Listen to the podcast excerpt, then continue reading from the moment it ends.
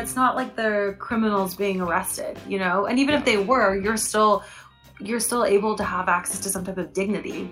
And you have to put things in perspective of is this actually making society worse? Why are we as citizens not able to hold these bad cops accountable? And it's because of this. Hello, everybody, and welcome to another episode of Social Discord, episode 23 Good Cop, Bad Cop, Part 2 Why We Gave Police Their Power, a History Lesson. I'm Dalen Turk. I'm Karen Tebow. And I'm Curtis Medina. Curtis, I see you laughing. Did I do it out of order or something? No, there was there was there was just a pause right before Kara said her name. I just like went to a different planet for a second. I'm, I'm back. I'm back. All right, folks, we are here for part two of Good Cop, Bad Cop. We're ready to dive in. Uh, we left off in the first episode with uh, the uh, Nixon's war on drugs taking their first victims. So, Curtis, why don't you uh, take us away? Yeah, so okay, so we are back to uh, the 1968 Democratic National Convention in Chicago. Uh, candidate Nixon, he seized on the association between race and the rising crime uh, to win that election. This was um, after some really high profile, um, kind of scary moments in American history, some shootings, um, and uh, and Middle America was ready to believe that total anarchy was just around the corner. Well, of, and this was at a they didn't want time. that to happen. This was at a time when 56% of Americans supported using police to crack down on protests, which obviously it's the 60s. Protests have been going on for the past decade. And then another interesting one is 66% thought police should get more power. So, on Yeah, top of thi- everything they've done, 66% of Americans thought it wasn't enough. This this is a generational shift, just like what's happening right now in America. You know, you have you have the greatest generation aging out. You at the time you had baby boomers coming up, you know, thinking differently about things like drugs, about war, about race, making real social change just like it is today, uh, you know, the baby boomers are now on the other end of of of that argument. They're very resistant. Some are very resistant to you know to to different types of change, different types of um, you know uh, the race debate, things like that. Um, so so just like today, they they were fighting for a lot of a lot of new rights, and at this and and the people who were against it and making and getting a lot of power by resisting that change uh, were the Republicans. Um, Nixon was the kind of a perfect example of an old school Republican that uh, was was pretty boring to a lot of younger people, but but was a very safe uh, choice for a lot of middle aged older Americans. That's why he lost uh, to that hot, young, hip Mr. JFK. and everyone brings that up, but you know, but and that's true. It's very true that side by side with him, he had, he didn't have a chance, but he did come back, and and that is one of the greatest comebacks in history. Most people would have just Mhm. given up and said the younger generation has it. He said, "Uh uh-uh, uh, i am gonna come back and I'm gonna double down on my Nixonism." Well, and Nixon was Nixon was a much better politician. You know, it's the whole thing is if it was on radio, Nixon would have swept the floor with JFK in that Right. first election. You know, it- that it- was and that was the first televised um, debate Yeah. ever. and so, So, it, that, it- Well- they weren't ready for it. Nixon also realized that like he wasn't popular with people very much, and literally like went to like acting coaches. in Did he his really? elections. Yeah, he did. He interesting. essentially went to acting coaches to go basically learn how to be more likable on TV. Wow, I didn't know Um, that. If you're a genius, now we just have to make people not hate you. Yeah. That's interesting. I would have thought Nixon would have been too arrogant to do something like that. Well, I think he was. I think that uh, the pride in losing was, Yeah. you know, that make okay. That's fair. That's fair. He was Yeah, very motivated to Yeah. win. yeah. Oh, absolutely. I mean, You know, it, Watergate. right, right. Yeah, yeah, very motivated to win. so yeah, you know, and so it, you know, a movie I can recommend. I'm a big movie fan. Uh, there's this movie that came out last year. It was nominated for Best Picture. Kind of got washed over by uh, other movies that were also Yeah. really good, but you should definitely check it out. It's called The Trial of Chicago Oh. Seven. Um, Aaron Sorkin film, and it is actually about this exact Yep. uh, time period because uh, police were, were starting to crack down on on uh, protesters and hippies and all these people who were considered to be undesirable. Um, and a large part of America was totally okay with that violence if it, as long as it was against these new young, you know, troublemakers. Well, and and we see this was a an instance where we saw police just indiscriminately attacking protesters and attacking people that it was totally unwarranted, but because there was this vision in so many eyes of Americans that it was crimes, it was violence, it was drugs, it was all justified. And we'll see that mm-hmm. as we go through this that so many of these actions were considered justifiable in the eyes of the courts. And you see these terms being repeated over and over again throughout history. Nixon called his people the ignored America. And years later, Reagan called them the silent majority. And then Trump called them the forgotten American. You know, like like they are just copying one after another. Let's take a poll here. Which one of those three is your favorites? I Silent majority. I was gonna say silent majority is definitely the best one. Like, let's be real. because that one is both strong and scary. You like Mhm. like somebody lurking behind that silently, but they are also like there's also more of them, so they're gonna like overpower Yeah. you. Like whether you're they're right or wrong, like they're just gonna like Like take over America. That's really creepy to me. ignored America makes it sound like someone was just shoved in a corner and like, ah, we'll, we'll deal with you later. But silent majority is probably how like Nixon felt. he he needed a new marketing uh, leader there. so they start okay so they started making laws um, left and right to to empower police to to uh, to take down this threat um, that they that they felt um, and and uh, to s- start the war on drugs to try to eradicate drugs off the street to try to you know really push back hard on crime um, and there's a really great quote from this from the book that that we're referencing here a lot, "The Rise of the Warrior Cop," um, where where they quote uh, Senate Ma- Majority Leader Mike Mansfield, which was the highest ranking member of the Senate after the Vice President.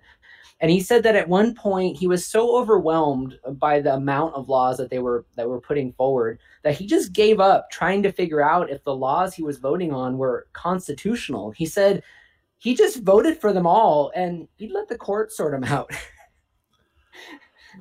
That's so horrifying.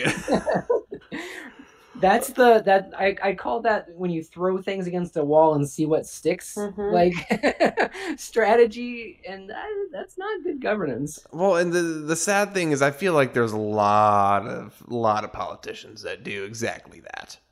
Which Mhm. is so lame because like your constituents are voting for you because you assumingly have like very certain beliefs. And if you're just gonna vote for everything, it's like, well you don't Right. stand for anything. Well- and then in recent, and, oh, go ahead. No, go. I was just no. Go ahead. You're fine. I was gonna go off on a tangent. I was going to say, in, in recent years, um, I'm really glad that we're actually kind of re-examining the Black Panthers because they weren't evil people that that they were depicted in in a lot of the the news that you saw at the time. They had they had a lot of reasons to be doing what they were doing, and they had been pushed around by the cops so much that when they started, you know, like visibly holding guns and and and and guarding their own neighborhoods against some of this oppression like you can't blame them for that and uh, and uh, there was another really great movie that was also nominated for best picture um, last year um, that uh, called Judas and the Black Messiah, which Mhm. talks a lot about this. Um, and uh, it's basically uh, SWAT raids started around this time, and one of the main organizations that they wanted to completely squash was the Black Panthers. They saw them as a as like a rising militia, Mhm. and they didn't see their reasoning for for for what they were asking for. Well, and, and Um, J. Edgar Hoover took a personal vendetta against the Black Panthers. Although you know there there were instances, of course, as we all know, like J. Edgar Hoover was a man who took things incredibly personally, um, and I think that's due Mhm. to personal traumas within his life. As if anyone knows J. Edgar Hoover, he uh, had a lot of personal issues, And so, especially within the uh, creation of the FBI, he took a lot of things personally, and this was an instance where it became a a goal for him to shut down the Black Panther Party. Hmm And and and we also see Daryl Gates getting brought into the the mix here of of the LAPD. Um, so it- this is an interesting story that um, at the time uh, Gates was just starting to get the SWAT teams going and was and was trying to be really careful so that it wouldn't be shut down. Um, so he actually decided to ask for permission um, from the mayor, uh, who actually had to call Washington to get permission even higher to use a grenade launcher. Grenade launcher. Uh, gr- one grenade launcher, but like so, it needed that amount of permission to do that because it was such a crazy idea for the time. And one of the things that that the book points out, "The Rise of the Warrior Cop," um, was that nowadays there's no permission asked to Mhm. use things like that. They have them already in the police departments. They can use them pretty much at their discretion, Yeah. and and And- uh, and they're given a, a big leeway for this. And it's not I, like I will say they're not shooting off grenades like they're they're used for tear gas canisters and such things as that. So they're not just launching grenades blindly at people. Um, although I guess I, I I I don't know of any instances where that was. So may, maybe it has happened, but I, I feel like that would be known if they launched grenades at the Black Panther Party. It was actually kind of a botched fa- failure of a of a raid uh, at the time, and it was really highly um, covered by the news because they thought it was going to be a really big thing for them. Um, but it actually kind of made them look like idiots. Um, they, they they they did end up arresting um, some Black Panthers, and but in this raid, the Black Panthers shot um, several of the cops, and and they went on trial for it, and actually were able to use the defense um, that they didn't know they were cops and that they were shooting intruders um, because there was some disagreement about whether or not they said who they were. They looked like Mhm. they were like a military force, like like attacking them because they didn't look like cops. This is a whole new thing for the time.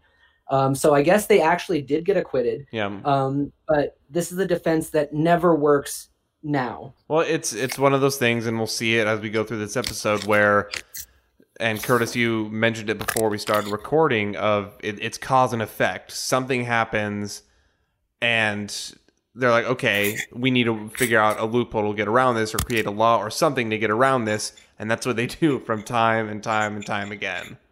So we have to go back in time just a little bit. Like, so I have to explain something. Uh, so, so that there was this thing called the Harrison Narcotics Act of 1913. Um, it gave the federal government the authority to regulate illicit drugs um, that had, but up to that point, it had mostly been limited to the power just to tax them. Um, so they used this this as a precursor, and in 1969, um, the Supreme Court struck down the Marijuana Tax Act, uh, which was a case involving a counterculture icon named Timothy Leary, which I actually had heard before. Hmm. Um, I don't know. I think I heard him in a folk song or something. I don't know what. Like- like a Willie Nelson song or something. yeah, yeah. Um, and uh, and so so there was a, a, a new bill. Uh, it was uh, I don't have the guy's name right in front of me, but his last name was Dodd.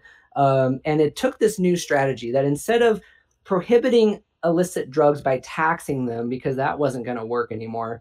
Um, Dodd's bill gave the Justice Department a wide range of new powers that they could directly enforce federal drug prohibition under the authority of the Constitution's Commerce Clause. You guys remember wh- when we talked about the the Commerce Clause before? Refresh Mm. Remember- memory. Okay, so this is this is a really interesting law that has been like a part of of of of a lot of different changes in America. So we last talked about it when we were talking about the Civil Rights Act because it was the reason that we were able to desegregate private businesses because the idea was Right. that if if products cross state lines um, it is now federal jurisdiction and the Mhm. states can't just decide That's right. it's okay or the private person can't just decide it's okay so they used it again for this purpose saying that the federal government had the right to uh, to control drugs that they didn't like um, under this same law because it affected multiple states and it was crossing borders. It's it's interesting how it, like you can use one um like one act to do a wide swath of things and you can manipulate the wording and what it does to basically just do what you want it to do. I mean, I think this one might be the the most elastic of all like acts. You know, I mean, it, it has really been used quite a few times for a, a wide variety of purposes. Some good, some not so good. Um, so under under the 1970 federal crime bill that they came out with, um, the annual budget for federal funds to police precincts went from 75 million dollars to 500 million dollars. That's massive. Quite a quite a leap there. I mean, and this goes back to what Nixon was saying um, in in that speech where he said, "We will give any amount of money." Like I've never heard a Republican say that, except for maybe like like maybe the war with Iraq or something. Yeah. Yeah, like uh, he basically said, "You need more money for this. We will give you more money," and uh, and and they did. And ever since then, the amount of money that the federal government gives to police has been growing every single time. And I'm talking Democrats, I'm talking Republicans, I'm talking the people who are in power now. Um, the most money I believe that was given to police was through in the Obama administration. So you know anyone who's anti-democrat for you know blue lives not mattering to them or whatever, like you're kind of full of crap because they Mhm. have given a ton of money and support to police, um, maybe too much, and and definitely without asking a ton of questions, which they should definitely have done. Right. Well, I think we Um, see it in the later 80s as well as another instance of Joe Biden working on the side of police to get them more money. and and and there was no like it wasn't like there was never a time where they were like tell us what you need and we will like we'll consider it. It was like here's money do stuff with it. Like we're just Yeah. gonna throw money at this problem. There was a quote from that rise of the warrior cop book um, from a former police officer. I think his name was santarelli where he said they didn't value education or training they valued hardware uh, the city of birmingham asked for armored personnel carrier uh, other police chiefs wanted tanks. Los Angeles asked for a submarine. For what? I don't know. I- I do- I do understand, I don't like, think they knew. like a, a like why a is your police like your police force is not the navy? Yeah. Why Right. Do you need a submarine? I will it say was one of those like you gotta ask, you gotta ask first, and like worry about Yeah. the consequences later. I guess.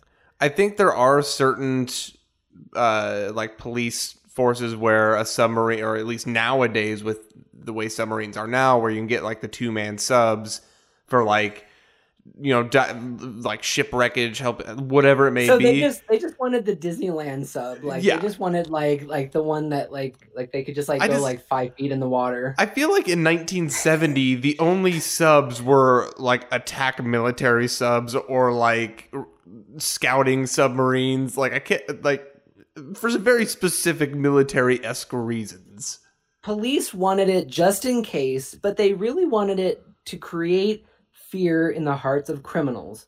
Um, they felt that like if they had this ready, just by having it, no one would dare do whatever they were going to do. Like that, you know, whatever unimaginable thing somebody might do that a submarine would help, you know, stop. Uh, it would stop them from even thinking about it. I, you know, we have to look back to what we talked about in the beginning of this series of the idea of the thin blue line, us and them, is they're looking at the criminals, everyone they consider criminals, on one side, and they want them to look back at their side of the line and see terror. Like they do not want to mess with that. Absolutely. And at the same time, there was there was this alternate way that some uh, police chiefs were were handling this. They they you know of course they wanted more money. Every you know if you care about your department, you want more money. But but some police chiefs, like uh, the head of the D.C. police, which is Jerry Wilson at the time, uh, you know he had a different approach. So he so he did hire a thousand additional police officers uh, using Nixon's crime bill money, but he instructed the officers to actually avoid bi- violence. And he even um, told them not to stand in front of protesters in riot gear and looking all tough and everything. Instead, he instructed them to park nearby a protest in a bus just in case Mhm. they were needed. So so he was he was a kind of an interesting mix of of these ideologies where he felt like it was needed perhaps but that he also worried that their presence created the chaos Mhm. didn't prevent not prevented it um, Well, and, that's uh, and- that's something I witnessed firsthand at the Black Lives Matter protest back in 2019 here in Austin. Was and I- and I saw police officers doing there. It, it was an interesting mix because there were some police officers who tried to talk with the protesters and they communicated and they weren't trying to be intimidating and but then there were some that I saw were they were egging it on. They were trying to start it and you know I'm not saying it was everybody, but I saw it happen. You know, and I think just their presence there it's it's the idea of Newton's law with every action there is an equal and opposite reaction, right? And I think that goes Yeah. beyond physics in the sense that if there is a presence there that is opposing your protest, opposing opposing your movement, there will be a reaction to that. Dalen, it seemed like when we talked after that protest, and correct me if I'm wrong, but it seemed like you were a little bit shook by what you saw because, um, I, I mean, we've never really seen that reaction from police with our own eyes before, right? Like we know it, we hear about it, but like you witnessed it, like you just Mhm. said. And did that kind of like change your perception of police maybe a little bit more? I mean, it, it, it did in the sense that you know, like I like I said, I I know a lot of people who are police officers. I've I've worked right alongside a lot of police officers in my time working um, in athletics operations. My father-in-law is a sheriff's deputy, but it it was the first time where you know I see on the news these things happening, but it was my first time witnessing bad cops.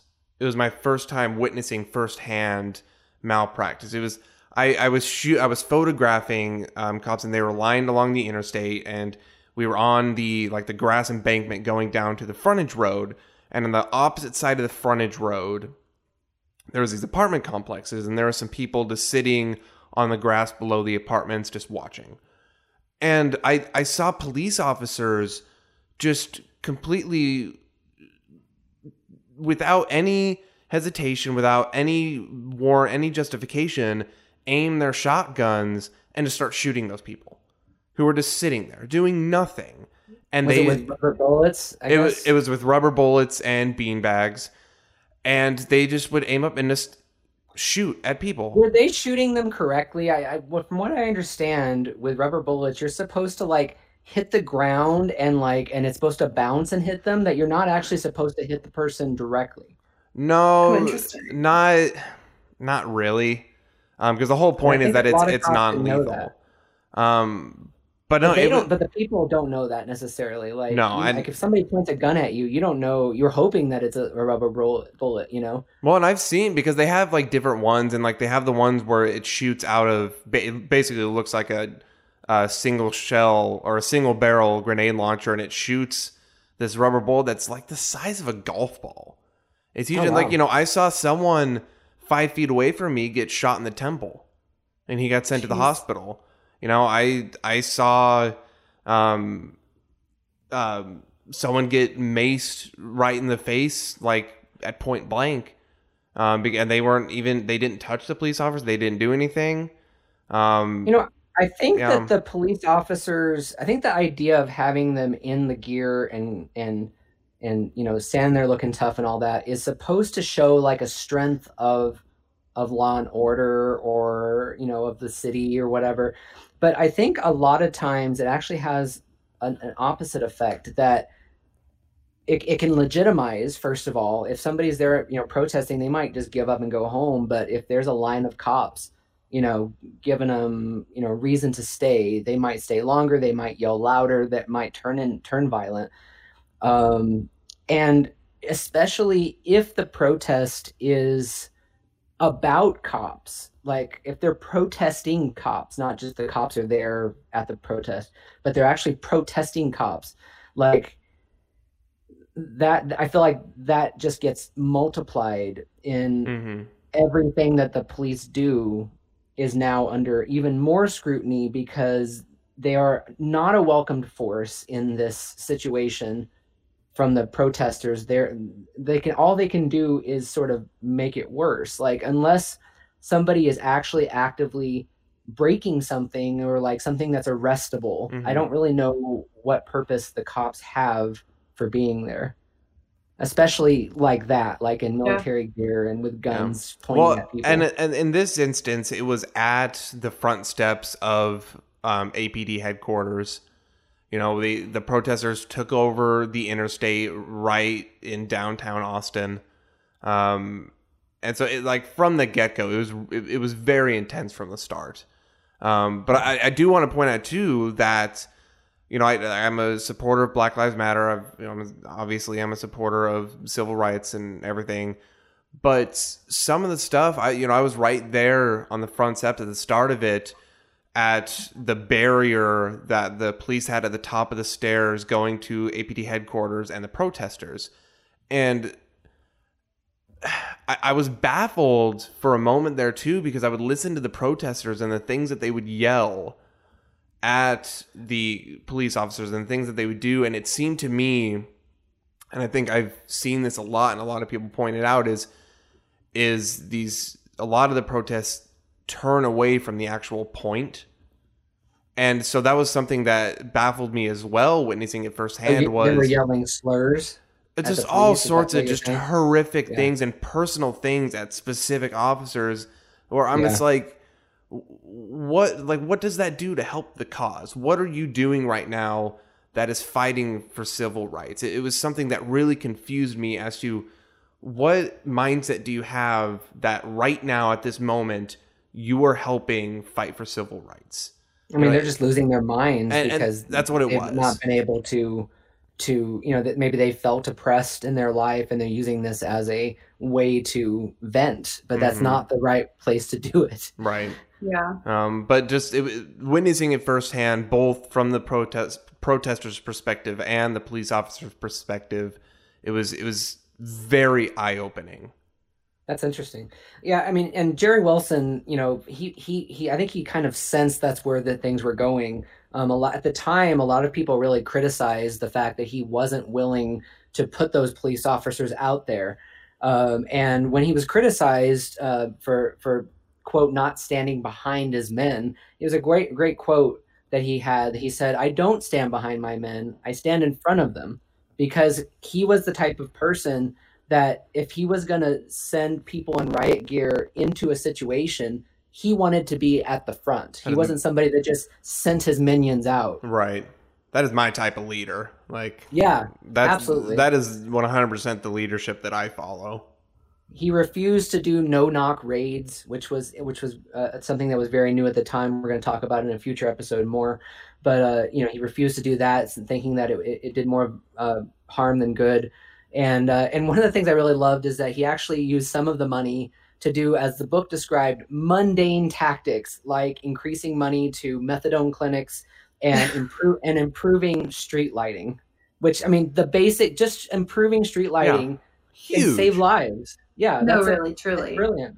like you you think of the the case of especially in the 60s and 70s where murder was rampant serial killers were going crazy and you know you think of all these innocent women that Mhm. get assaulted and murdered and kidnapped and whatever it may be and something as simple as extra lighting can save lives It just it just takes the whole idea out of the criminal's mind that they're going to get away with it, and uh, and you know I mean now you know there's also cameras things like that that has also helped. But yeah, but just as something as simple as as just a light. Actually, one of the things that that I really like a trend in cities is that they're moving toward um, uh, uh, more like daylight balance lights, like the cooler white lights, because they're using the uh, um, oh my god, I'm blanking out on what they're what's what's the new light type of lights called? I should know this. like led LED. There you go. technology I should know this. I work on movies. anyway, um, LED. Yeah, they, you know, they use like LED lights because you know it saves energy and money and all that. But it also has a much more relaxed, cooler, clearer, um, brighter look to it. So they're taking out all those gross yellow, like orangey lights that you see in a lot of really bad neighborhoods, and they're putting nice, pleasant lights that that actually has an effect on you that makes you feel happier Mhm. because that's what daylight does. Right. Interesting. I find Yeah, this so during this Um, real I, I find this whole um, like Jerry Wilson thing ironic, right? You you talk about Republican versus Democrat, big government, small government, and I feel like what Jerry Wilson is doing is exactly what Democrats have been asking for. But it, it sounds like what Republicans want is they just want police on every street corner, monitoring everywhere, stopping crime. But is that also not like interjecting into personal liberty like it, it, it all seems so kind of I think it- backwards it's and a, ironic It's a macho thing. It's a it's a it's a kind of a, a I think it's kind of a male driven macho thing that Um, you hear a lot in conservatism that there's not enough fighting in the war on drugs. right Did you guys hear what's happening in uh, Buckhead, uh, No. buckhead Georgia? So Buckhead is a very, very, very, very wealthy, well-to-do suburb of Atlanta, Mm, um, Okay. and like just very CEOs, you know, whatever. I can't, you know, you get the gist. Beverly Hills of Georgia. Um, well, they they just came out today. I think they're trying to divorce Atlanta um, because they said that they're so sick of they're so sick of the lack of police presence that they are currently trying to remove themselves from the Atlanta police force, get their own Buckhead police force, Buckhead dispatch center, wow so that they can quote unquote uh, Uh, s- like pummel crime or get hard on crime, so the police can do what they're supposed to do. Take a bite out of crime. That's Wow. right.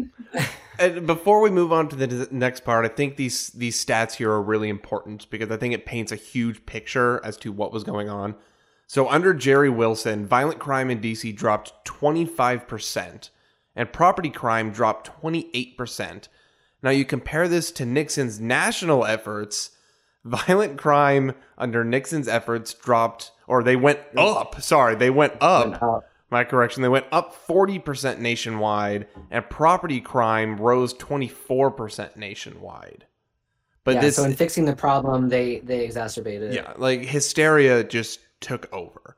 Um, but with that, uh, let's move on to the uh, kind of where we left the off. war on drugs. the war on Yeah. drugs takes its first victims. Okay, so there was a uh, an organization that was started through the government, um, ODALE, which stood for the Office of Office of Drug Abuse Law Enforcement. I'm sorry, but that's O'Dale. Like that's just it's so- ODALE. I, I did feel like you can't the- help but say it with a open- southern accent.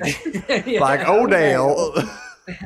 So what was O'Dale? Like what what's their story? What happened? Where they come Yeah. into play? Um, okay, yeah. So in uh, so yeah, Odale was around, uh, and and and they started doing uh, these raids, and this was kind of the Wild West again. Um, America basically took a page right out of Francis Ford Coppola and Apocalypse Now, and uh, and and they just decided that drugs were the absolute devil, and they were going to do anything and everything to to destroy the drugs, arrest or kill the people, uh, even if they were non-violent, like literal hippies, just hanging out on a farm. That Mhm. so. So the, the craziest one, um, I do want to. Uh, we're gonna. I want to go back to another one in a second. But the craziest one in 1972, a raid was done in Humboldt um, by by the police, involved 19 officers and at least one helicopter um, they attempted to raid a suspected drug lab. So they they heard it was a drug lab through an informant. By the way, for some reason in the 70s, informants were just really like wrong a lot. They just kind of took their word for it and they did all this stuff and like and they were wrong like that's like 50% of the time or something and yet they kept like using the same people. Well, but because they didn't have to be right. Every Right. they- there was nothing in the law that said that if you everything was killed justified. somebody, broke broke into somebody's uh, you know place, if you wrecked a place, it was all being done in the name of of of goodness, right? Yeah. So so it was everything was fine. Ends justify the means. Exactly. Uh, so they actually they so they thought it was a drug lab, but what it ended up being um, was a hippie couple and their small bags of weed and LSD. Um, they shot the the man, an unarmed white man, in the back as he ran. Um, I believe it was from the helicopter. I, I could be wrong about that part. oh that my part. god, that is too But- much. Yeah, and and these people, you, you also have to like understand too that that from the perspective of the people, this looked like an invasion from a like a foreign element. Like these were helicopters coming down, people literally, uh, you know, coming down on ropes from the helicopter, Jeez. armed with you know the- It's these. these tactical. Like it's mil- it's absolutely like a tactical military. I mean, from their perspective, they were being invaded by I don't know who, you know, Canada or something. I don't, you know, I mean, you know, based on uh, you know the looks of the people or whatever. Th- th- There was there was no way they could have known that the government was going to go this far to try to try to get their their bag of weed, and uh, and yeah, so so they shot him, killed him, um, never identifying themselves as the law. Mhm. And uh, by the way, after the people were arrested, the officer Clifton, he saw um, another agent limping and assumed that that officer had been shot. And so he shot to kill the man who was running away because he saw another officer limp. Right, and there was no coordination basically, you know. So like Mm-mm. they they used things like smoke bombs and stuff like that, and so you know there was a lot of chaos. There was a lot of uh, of people not knowing what was really going on. So you know, so it may have been, I guess, kind of justified that he thought that the guy was shooting at the cop or something. But and, and these things do happen, but they shouldn't happen at all because they shouldn't happen to begin Mhm. with. Not for this, uh, you know. And and so yeah, the. Uh, a, a photographer. They actually brought Yeah. a photographer with them because they thought this was going to be the coolest dang thing ever. This is how confident they were. Like they were ready to show off this is what we're doing to stop drugs. and the photographer took a picture of the man dead on the ground um, in a very unnatural pose that you would only really have if you were a corpse. Um, and this picture became somewhat famous across the nation in newspapers. Even uh, Rolling Stone actually used an animated version of it um, for their cover because they were so shocked by this and they that by this this rise in authoritarianism um that they want they, they wanted everyone to know like this that, how far this had gotten. If this could happen in humboldt like this could happen anywhere you know and and um and i believe the uh was this the one that the that the the officer had already been like like a known person for, for Yeah, so it looks like he like, roughing um, up people um yeah, so he had already um like beaten up some suspects previously um and the um he didn't get any um suspe- he was just reprimanded. There was no other accountability. Just like the cops in all the movies and the TV shows, right? Later on, right? It's it's the cops that like you know they're, they're the hard boiled cops. They don't they don't care about Miranda rights and they don't care about the red tape. They if they need to ask the subject a question, they do it with their fists. Like this is the ideology that a lot of people look up to, including a lot of police, of being of being the way to do things. But when it Mhm. happens in real life, these guys are not helpful in the situation. They get other officers killed as well as as innocent people and bystanders trying to do do their job. And you know it's not his fault that the information was bad from the informant that there wasn't really a drug ring or whatever but it was their fault that they went in with that amount of force seeing a hippie running and thinking oh this is a good idea. Um, you know let's shoot them Well, and so we we're talking about accountability, and so a district attorney did go in and do an investigation, and they on the scene they found he went to try and basically recreate what happened. Um, uh, basically, Willem Dafoe and Boondock Saints, and um, it's like exactly the same thing. And uh, he found a tent that was made to look like a drug lab, but what's important to point out is t- there were searches done two days previous and that tent was not there. So it, it made the district attorney believe that it was planted to make it seem as though there was actually a drug lab. Um, to justify after the fact Exactly. of that of why they shot and did all these crazy things And so um, the district attorney went after Clifton um, and he indicted him on second degree murder. Um, it was the first time a charge had been brought against a federal narcotics agent, which is very important to point out. This is a key moment. However, it culminated to nothing because Nixon's uh, he appointed a federal prosecutor who took the case into federal court, and all charges were dismissed on what justifiable homicide. It all starts with Nixon. Always. Everything Always. all leads back. And to we're going to Nixon. see this a lot. We're going to see this term a lot moving forward justifiable homicide. That's, we're going to see it in case after case after case.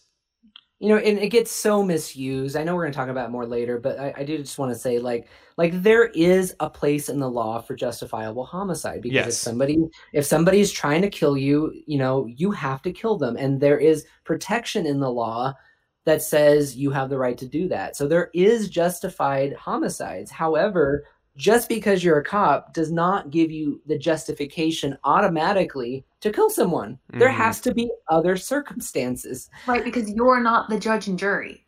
no. Right. And so the quote in the book about this, I thought would just just to kind of sum this little part of the story up, said in the end, a 24-year-old man was chased from his own home by armed men who had just emerged from an army helicopter. They shot him dead in the back while he was unarmed on his own property. The heavy-handed raid was based on false pretenses that didn't turn up criminal a criminal enterprise that it was supposed to find, and no one was ever held accountable for it. Dirk Dickenson, which was the person killed, was collateral damage, and the first of hundreds of people who have been killed for stupid reasons or were completely innocent. Even like that's even worse. Mhm. There's all kinds of raids that have happened over the decades that that you know people have died because it was the wrong address. Like they Right. they were supposed to be in the neighbor's house, but be, and they killed them, and it was justified as a justifiable homicide. That's not justifiable. Right. it's just it it's so crazy and curtis and i were talking about this and uh, uh, before we started of you watch the timeline of how just it gets more and more lax. It gets more and more like well we're going to allow this and allow this and allow this. And i think this is a point or in the early 70s where it really starts to take off. That snowball really starts to get rolling in that sense. And I want to mention this other this other story, even though it's really not that important to history, but to me as a filmmaker, this I saw this in my mind, um, and it it really like it totally just wrenched my heart. So in 1971, also in Humboldt, two cops spent days on a stakeout watching a single pot plant that was growing along a river. So one day, a man came up to it and was starting to admire it. The police officer confronted him, mistook a twig he was holding for a gun, killed him. Turns out these two men had known each other their whole life. Wow. And the man who was admiring the pot plant, he wasn't the grower. He was a friend of the grower. The friend had told him this pot plant was out there. He just came out there to look at a plant mm-hmm. and he was killed by an officer who was wasting their time for days watching it. right that's that's exactly right wasting their time if we're going to talk about not defunding police versus defunding police can we please make sure that they're not wasting their time on someone looking at a pot plant Absolutely. I mean, if pot if if the end goal is to take pot off the streets, your day is a waste. Mm-hmm. if that if your whole career was built on taking marijuana users off the streets your whole career was a waste yeah Yep. and rather than get angry about that which i would be but rather than do that you have to change you have to change the laws you have to change yourself and you have to put things in perspective of is this actually making society worse or Right. am i the police officer making society worse by spending wasting my time following these leads Well, I, I'm really interested to. I'm excited to learn more about what it takes to become a police officer and that process in part three of this series because I don't know how much. And I guess freedom's not a good word, but I'm going to say freedom. Like how much freedom police officers get to determine what is important and what is not. Like how much is it So, that like- they have to follow these like J- just to give like a little little hint about what we're going to talk about basically they do have a lot of things that they have to follow. They can't just do anything. But once the thing is done there is a lot of ways to justify it. Hmm so it's it goes back to that it's it's better to you know what's that saying? Like like better to ask for permission or or, or you know worse to ask for, for permission than to just try it and ask for, for forgiveness. Yeah. something you know so i think it kind of goes back to that like officially they're not supposed to do a lot of the things they do but once they do it there is a code of protection that very few people get. Um, so odale uh, conducted 1400 raids many of which without warrant dozens of wrong addresses innocent families terrorized at gunpoints by cops most of the crimes were supposedly committed that were supposedly committed were nonviolent drug crimes. Um, the innocent people that were terrorized by this group would be dismissed as an insignificant detail um, of just cops trying to do their jobs. Um, Odale ended without being renewed, be, uh, and and the remaining agencies became the modern day DEA, the Drug Enforcement Association. Now, I do want to say that things are not quite as bad as they were at the beginning, at least not against middle class white people. Yes.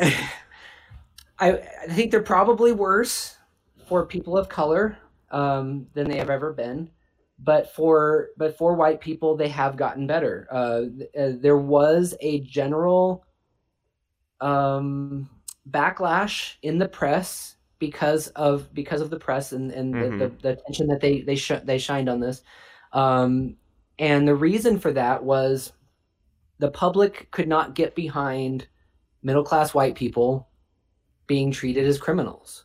Right. Um, sadly, if if these people had been the stereotypical cliche um, black criminal that a lot of people have pushed forward, I, I think we might still be dealing with with helicopters and and you know Mhm. this happening in on pot farms.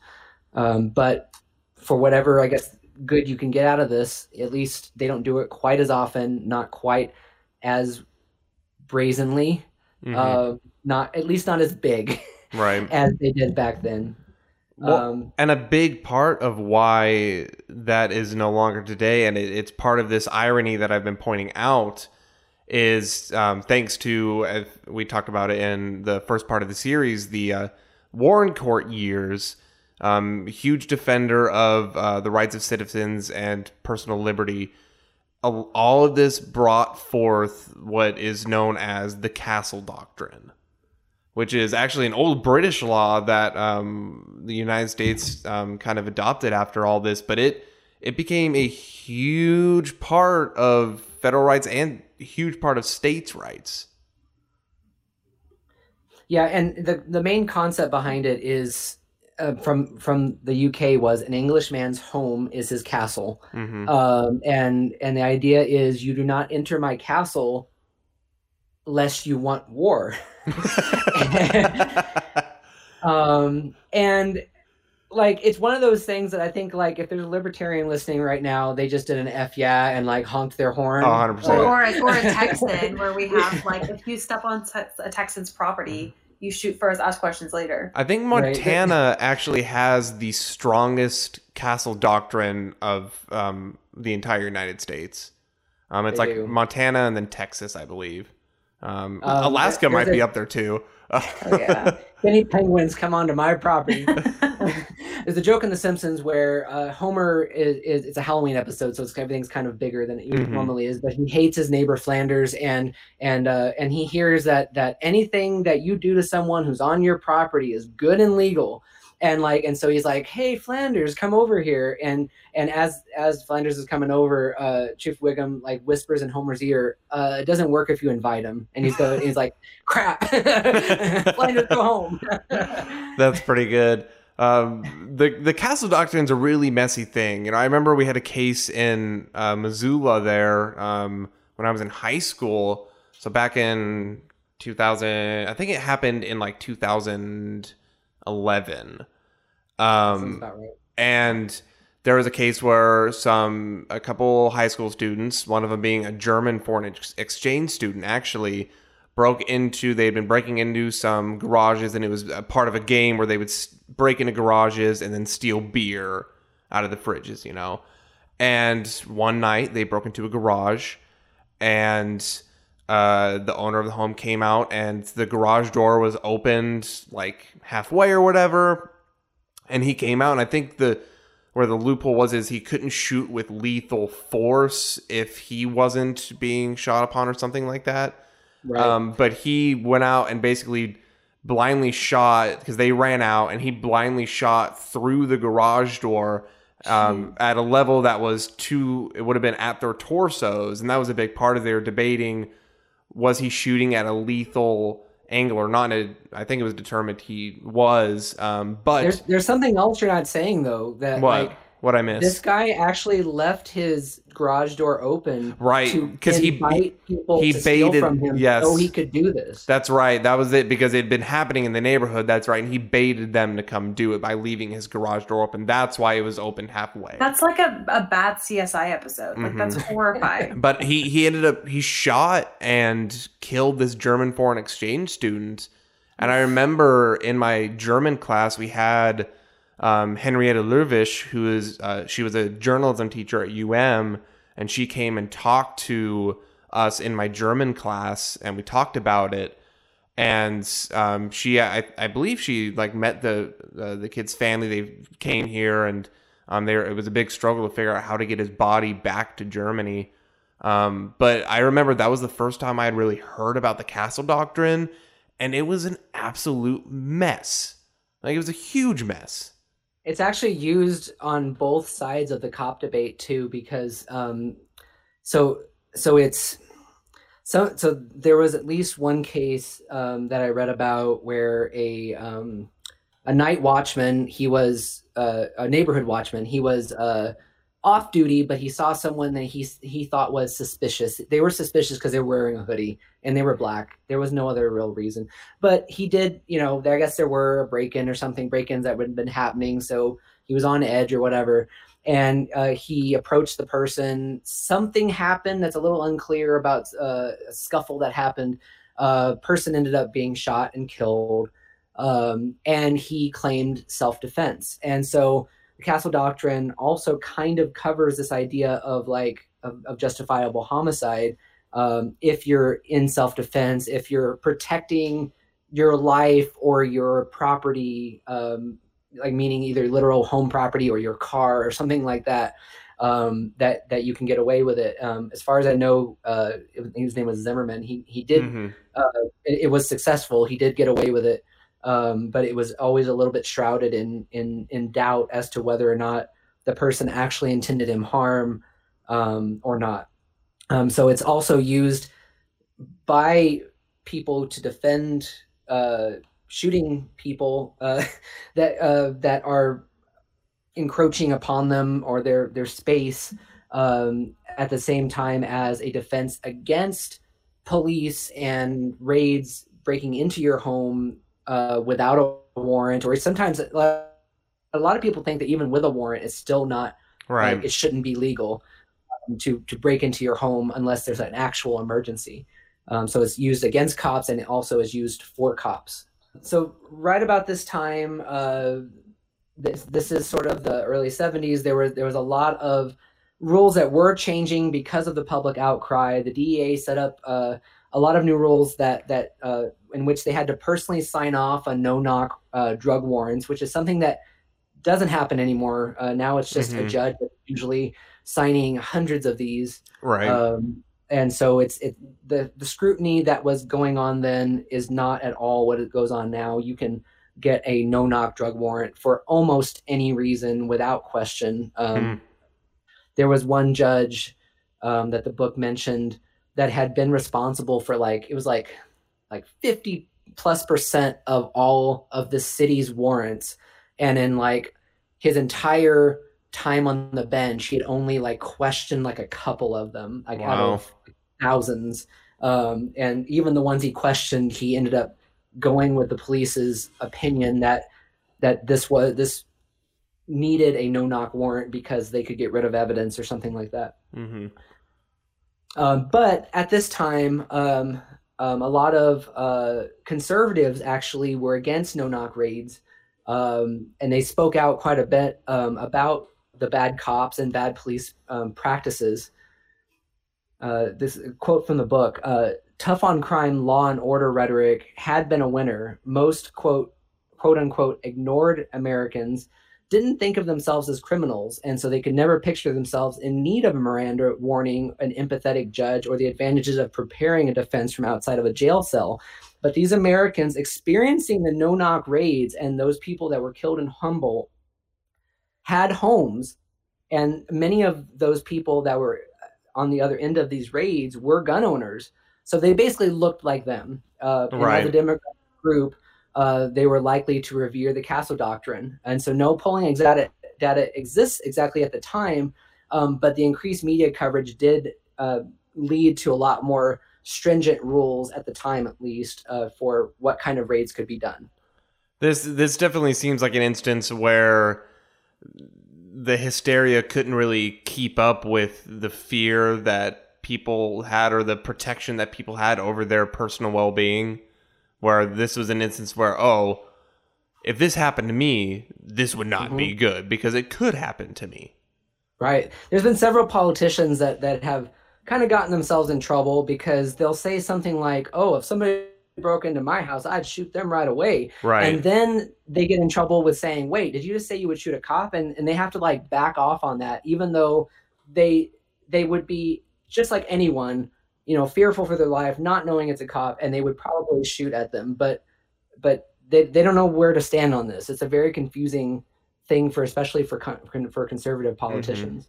like i know i would be terrified if my door got caved in and my house was raided by a bunch of cops like that'd be terrifying Well, and you wouldn't know they were cops. You would Yeah. think this is a home invasion or something. Like you don't know who the bad guy is when you're woken up at 2 a.m. Uh, and and especially if you're an innocent person and your and your neighbor was actually the one that they should have broken into. like can we do Well, like I know that this is like, cont- uh, you know, this is some people. Some people think this is up for debate, but that's what Breonna Taylor's boyfriend said. Was when he had a gun ready to shoot the cop. Right? He thought they were there was someone breaking into their house. Like they Mhm. were terrified. They didn't know it was the police. right Well, and I mean- and, and even if you are a, a person that that say sells drugs or does drugs, that doesn't mean that you are also a violent criminal. So you know, so you might not have shot at somebody at, at if you knew they were the police, you might have been really docile about it. But because these people are using this force and breaking in, now you are have raised yourself to a violent criminal because you don't know who they are. mm-hmm Right. I mean, we would all have the same reaction, right? If we woke up in the middle of the night and someone was like banging on our door, I would grab the nearest weapon. like, I Yeah. Don't, it just seems like a very normal reaction. So it's crazy to expect people to act inhuman. I, I mean, I, I guess they expect like you're in the middle of the night, the, the window gets broken. I guess before you shoot them, you're supposed to say, "Wait, are you the cops or are you the bad guy?" like you have to identify yourself, or it's not legal. Like, right So in 1974, this is kind of an interesting like like tie back into a lot of like a cul- American Americana culture that I just I hear so much about this. Like they're making another movie about it coming out pretty soon. This was a big a big part of so many different movies about the 70s. Um, we're going to talk about Patty Hearst for just a second, and there was a really successful uh, SWAT moment that was broadcast across the nation. It captured everyone's attention um, when the SWAT was uh, taking down the, the Symbionese Liberation Army, who had taken Patty Hearst, um, uh, a uh, arguably innocent um, girl who who was brainwashed or at least just young and stupid, and decided to be part of these people. Um, and uh, and and they they uh, they were definitely an organization that meant to do harm. I believe they took over a bank. Um, that's where and that's what the uh, the situation was. And so it was not like the Black Panthers who basically just you know were, were holding guns defense and didn't didn't do harm unless they were provoked. Like these people were actual like, Like kind of were like domestic terrorists. they were active. Yeah, They're and this was active. exactly the situation that you want SWAT teams. Like you want militarized cops. You don't want everyone to be that way, but when the situation calls for it, Mhm. you want this special team to go out for this. And no one is arguing against that. If you if you want a uh, a good uh, tell of uh, Patty Hearst's, I guess, kidnapping and joining of this group, uh, watch that episode of Drunk History. Um, it's very entertaining. Drunk history is surprisingly um, a surprisingly great source of information. I remember the guys that that that uh, runs that show. He said something like ninety percent of what we say is accurate. Like, Mhm. and Well, that is plenty. because they hire to write the scripts that the actors and comedians read. They hire a bunch of uh, UCLA history students Yeah, to write it, so they it, it's not bad. I mean, some days you know they might make a drunk history episode out of one of our episodes. Hey, so that would be really cool. we can only I- dream, right? The day will I- come. I would love that. So, so 1975 SWAT teams are the coolest thing in America. Um, you know, the whole culture of America just falls in love with it. Partly because there's a new show called SWAT, um, and uh, and and due to that popularity, cops across the nation wanted to copy what they were doing in the big cities um, in their medium-sized to small cities. Um, so uh, so you know in the bigger cities swat teams were used well in some cases to take to take down violent situations but in smaller cities they might not have been quite as needed um, and the Mhm. people who were joining the swat teams were not getting the same level of education and training um, and prevention of violence that the people in the big cities had gotten so Right. you know in some cities like if the whole if the whole squad was only like 30 people everyone got in there was no like passing a bar it was just like everyone's also a swat swat team Right. member Yeah, time to call club. the SWAT team. We're already here. Like, right i know we're already here why we we just got to put on some vests and hold some bigger guns and there we go now now uh you know this town of 5000 people we have our very own swat team to protect the water tower to protect the Protect water the tower. water tower. oh, it's a good touch. Um, so yeah, so the, the Rise of the Warrior Cop talks at length um, about uh, this report from this um, this scholar uh, who did some research on SWAT teams and actually uh, went on several SWAT raids and and kind of just bunkered in with a lot of SWAT teams. And, the guy's name was Kraska, um, and. Uh, he, he he quoted different things that the police were saying, and in this report, um, it was kind of it was kind of scary because for the first time people started understanding that police weren't just doing this because they had to they were doing it because they got a lot of fun out of Mhm. being swat teams and kicking down people's doors Right. It, it, it- we talk about with uh, in DC where they had the what was it, it was the mundane tasks.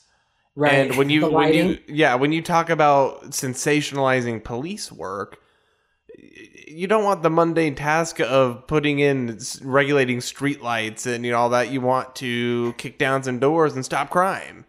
You know. you want to be a hero and i get that and there is something really great about that kind of a person but only when it's needed There's actually a movie, and I can't remember what it's called, but it's Arnold Schwarzenegger. It was made in like 2016 or something, and he's he's you know that he was I know he was this big time police officer in Los Angeles, and now he's in this small town where he's the sheriff, and he has two deputies, and the young deputy he dreams of being a cop in the big city, and you know he wants to go do what he did, and Arnie is like, you know, it's not as great as you think, and he's about to be transferred. not as great as you think Right, and then the big conflict happens, and he dies. Spoiler alert! Um, but it plays along the lines of like what do you want to do when you go into police work? You want to be the hero, you want to kick down doors, you want to do the sensationalized things that at this time everyone was talking about and everyone thought was needed. And this guy that wrote the report, Kraska, he had a really great quote that was that was in in the Rise of the Warrior Cop. He said, uh, he that so so he so he wanted so the the, the SWAT team basically wanted him to to shoot at a target. They were at like a like a target range and and they were kind of like you know being men, you know that kind of thing. And um and he missed his target and suddenly he found himself defending his manhood to these strangers that that Mhm. otherwise were just a part of this study that he was doing and the quote is I, I realize that in a sense i am basking in the security of my temporary status as a beneficiary of state sanctioned use of force but on a personal level what disturbs me most was how i as a person who had so thoroughly thought out militarism could have so easily enjoyed experiencing it uh, that this study illustrates the expansive and seductive powers of deeply embedded ideologies of violence Mm-hmm. you know so in a way like like this became addicting uh, Right. to a lot of cops you know uh, um, it's like a lot of cops described it as a huge rush you know like it, like this was the reason they became cops I'm sure it, it has to be. I mean, it, it's similar to me when I'm uh, photographing protests and riots. right You know, I'm like when I'm in those moments, like yeah, it's dangerous and there's a lot of stuff going on, but I'm like, let's go. Like, you know, this is why I'm doing this. And and you know they were kind of th- the book was kind of theorizing that that maybe this huge rush is is and it's kind of in a similar way to a drug and people want that that feeling. So rather than do the safer thing of like waiting for an easier or safer time to arrest somebody and just doing it in a small way they would rather kick some, down somebody's door at 2 a.m you know yell get down on the ground because that is more appropriate to what they feel a cop should be Mm-hmm. so yeah we're gonna get more into no knock raids and all that stuff in a Yes. later episode but we we should move on dalen do you want to do the one on forfeiture i feel like this one is like i feel like it's just kind of right up your alley I, I don't know why you think forfeiture is up my alley. because Um, because like you and I are both nerds, and uh, Kara, you are too. We're all, we're all nerds, and like the, like and like the idea that that like money is is is incentivizing um where police have gone is just such like a nerdy like like thing. So yeah. Okay, so as Curtis writes here, a cash cow for police departments was made legal at this time, and as we just mentioned, forfeiture. So up until the 1970s, the government couldn't take property that wasn't directly used in a crime. And I think that's that's really important because that's an easy way to manipulate things. But then, up to that time, the only thing they could do, uh, for example, if they shut down a brothel, like they could shut down the brothel, but they couldn't take the money that the brothel right, uh, was used, you know, or, or the, you know the the money came from to buy somebody a car or something like that. and so in 1981, uh, uh, GAO. What is GAO? It's a government report. I've Is actually? I've, I've heard that before. Yeah, it's I forget what it stands for, but it's it it's basically just a a, a report the Right. government does. So it was commissioned by now President and then Delaware Senator Joe Biden. Government Biden. Accountability Office. oh, government thank you. accountability No Office. props, Um, guys. and um, uh, so um, a 1981 GAO report commissioned by Joe Biden, then Senator of Delaware. Um, uh, it was commissioned to have uh, Reagan's people um, the idea that government wasn't utilizing forfeiture nearly enough, and it was an opportunity to collect this revenue, um, or opportunity to collect this revenue was being wasted. So basically, this report saw it as it, they were wasting a chance to make money. They were wasting a chance to bring in money. Um, so the law originally intended to take mobsters' things, um, didn't pass until the 70s, and wasn't used until Reagan this broadly. Um, Nixon thought it was uh, easily misused and didn't want to try it, which I think that was the thing that Nixon did actually quite a bit. Is he saw things and was like, eh, we'll, we'll go away from that, and then he just went really hard for into other things. Yeah, I mean, Um, it's like it's bad. If Nixon thinks it's too much, that's you know it's bad. Even Nixon was like, I don't know, guys. but I think people, and I think Joe Biden, especially early in his, early in his career, he was so eager to prove himself Mhm. that Joe Biden went hard on a lot of these things, and a consistent thing that was there, as we're seeing with Nixon and Reagan, is the war on crime, the war on drugs. it was a consistent and this thing. is perfect. This is perfect because for Joe Biden because it's a moderate issue. So he's a Democrat. He likes to tax things. So this is kind of a tax, but it's a tax on criminals. So the average person's going to be like, "That's not me. That's somebody else."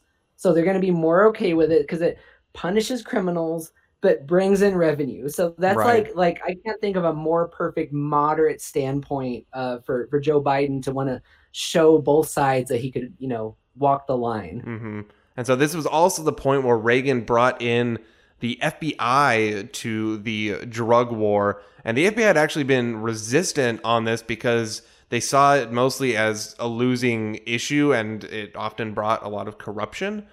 Um, Yeah, because it motivates cops to to take to take things first and and figure out if it's legal later. Exactly, but they started small. They started actually focusing on marijuana with the classic "it's a gateway drug," and so they started on marijuana users. Exactly, exactly. It's exactly what they're gonna do, and so they started uh, really focusing hard on marijuana. And I think um, we see through all the way through the '90s, the DEA goes really hard on marijuana. Yeah, and one of the things that, that, that this mentions here too is that so at, at the same time, so marijuana was really common, right? Right. So it was something they considered to be an untapped revenue source, um, and because I mean, reg just I don't want to say regular people. That's not that's kind of getting away from like the us and them thing, but Mhm. but it's like just say a majority of people had connections to marijuana that didn't necessarily have further connections to other drugs. Mhm. Um, so so there was a it was just a, a a- a wider net that they could cast, but at this but in order to do that, like they had to vilify marijuana even more than it already had been Right. um you know and and and talk about just how terrible it really was Well, it's funny you say you you just say you, know, you don't want to split us and them. You said you know regular people, but that's literally exactly what they did. And so they, they Right. brought in this guy Carlton Turner, who you have down as the drug czar. Um, and so at the time, he was America's only legal uh, pot plant or pot plant researcher, Researcher. and he had his own pot plot where he would research marijuana. And so they brought him as basically their expert on authority, marijuana, and he he was just completely talking one sided. Um, he uh, he actually asked libraries to remove any previous reports that suggested treatment of drug users uh, to rehabilitation. Just took out anything that rehab helped drug users. yeah yeah well and specifically marijuana like Yes. so they knew at that time that marijuana had a lot of really positive benefits for people like cancer victims you Yeah. know or, or cancer patients and and so he had actually he actually had the libraries remove the research that that could have helped people because they they really wanted this drug to be the devil and nobody to like it for any reason. And it also had an extra effect of they could put it at the worst level the worst classification of what um uh, of what drugs could be classified as. Because if a drug has a medicinal use it gets put lower automatically. Mhm. like if it's helpful to society. So he removed all references to that Well, now with this drug czar in place, and now with the focus put so much on marijuana, Reagan actually moved his attention away from programs that uh, treated drug addiction and treated, you know, with rehabilitation because, according to this drug czar, it didn't work. It was it was impossible. They were lost causes, and so they've put all of their focus of uh, pot users into law enforcement. And as Curtis, you highlighted here, um, some people were just born bad, which is That- a big statement. It is. Um, it's um, it's a really unfortunate one. It's the these people don't deserve help. They are uh, evil from the get go, and the fact that they do drugs proves it. And like, there's this interesting cyclical thinking from from this argument that like it's like the drug makes a person bad, and the person's bad because they do the drug. You know, like like it's it's it's, It, it's a it, circle. people that think like that just to me sh- i mean it's just ignorance right like if you don't understand the nuances and complications that lead people to drug use then you just you're ignorant and Mhm. that's all there is to it there's i don't really think there's an argument there other than ignorance Right. Well, and we, we see Reagan, who is the the king of modern day republicanism, where, and I, just say no. it's yeah, it's it's the common theme that I pointed out. It's this this irony of big government versus small government, where Reagan repetitively criticized the expansion of government, but he also asked for new powers to stop drug proliferation. He asked for new powers to fight drugs. He asked for new powers to stop marijuana. You know, it was this it was this constant back and forth of no government, but we need more government and more power to stop the things that we want to stop. that's why I have more respect for lib- libertarians than just say a Republican because libertarians usually take their belief to its its logical end, uh, whereas Republicans will be like small government, small government. Oh wait, you want to get an abortion? Big government's going to stop you. Right. Oh, you want to smoke pot? Big government's going to stop you. Whereas a libertarian's like, okay, I don't like abortion, I don't like pot, but I don't think it's the government's right tell you not to. Mm-hmm. Well, and even Reagan, he kind of went with the contradiction by saying just blaming everything on big government. All the bad stuff was because of big government. But in order to stop big government, you need big government to prevent the bad things that have been caused by it's like it's it's, it's exhausting. and, and Reagan doubled down on this idea of of crime being out of control, and and we're always just one step away from anarchy. Therefore, we need the thin blue line to protect us from it. And the quote here from Reagan was, "For all for all our science and sophistication." All of our justified pride and intellectual accomplishment, we must never forget the jungle is always there waiting to take us over. Now, Mhm. to me, that's almost a racist statement. Like, I, I could see that being a dog whistle, right. um, you know, against people who are black and brown. Um, I, I hope he didn't mean it that way.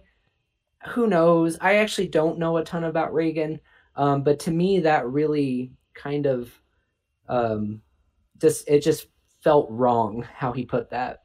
So in 1981, uh, the Military uh, Cooperation with Law Enforcement Act was passed, um, which further encouraged the military to train drug police on military tactics um, and to have the police access to military intelligence um, in terms of drug smuggling. So this was the first time that the military was married Mhm. with the police forces, um, which kind of gets us into that territory of is the police now a standing army that the forefathers specifically did not want us to to to have Mhm. because that's what we got away from and you know in in with the kings and and, and you know in the the army that would march through the streets and all that stuff. Like that that is not american and and was never supposed to be part of the deal. But here we go where they're working together for a good reason they think because you know this idea of eliminating drugs.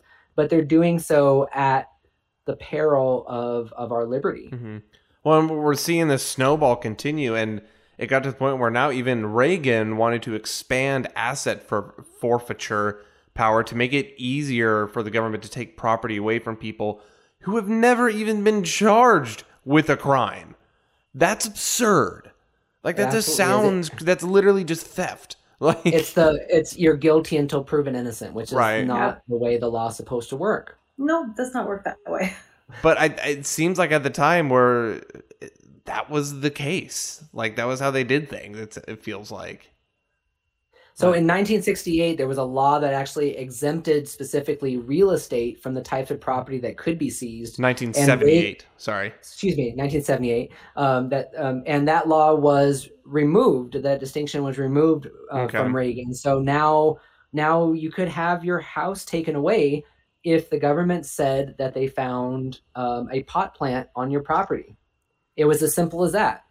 And to even further it, here comes our boy Joe Biden again, um, just continuously eager to be tough on crime. He preempted Republicans with a bill of his own on asset forfeiture, which was that is this the 1982 crime bill? Yep. So 1982 crime bill that passed 95 to 1. Like yeah, so there was there was no debate against this at the time. People were all in on this idea. Democrats did not want to seem weak, um, and Republicans were they were just they were just all for it because it was the criminals that were that were you know going to be affected, not real people, right? Not not people that deserve protection. There was so much support for this by the American public that if you did not stand with it, you, there was just no way for you to win as a politician. You there was you just could not succeed.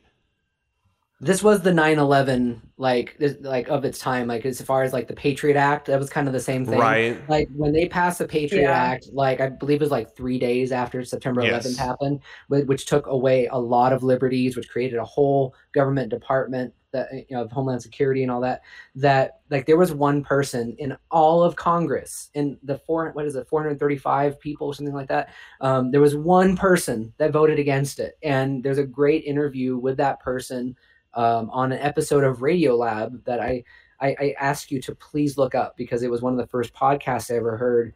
And they basically say i love my country. I wanted to to you know to support america but this was not the way to do it. And be and because i voted against this i was called names by everyone. Mm-hmm.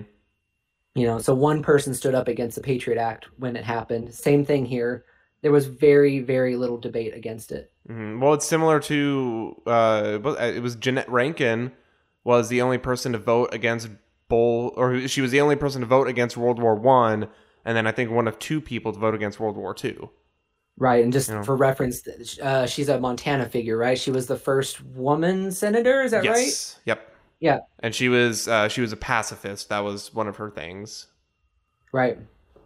Yeah. So yeah, it's you know sometimes you find yourself at odds with with the entirety of Congress just because you question if something is too severe or not. hmm Um, so yeah, so the so Reagan copied the task force idea. Uh, it it made these huge headlines that he was getting real tough on crime and tough on drugs and drug smuggling. Um, uh, he even asked uh, America's jails and prisons uh, to start expanding because there was going to be a big influx of, of drug users coming into America's jails, which would absolutely is what happened. Um, a lot of people who were not criminals outside of doing drugs um, had their lives ruined by by this crime Mhm. bill, which is one of the main reasons a lot of um, black people today were not real excited about Joe Biden being Yeah. the president.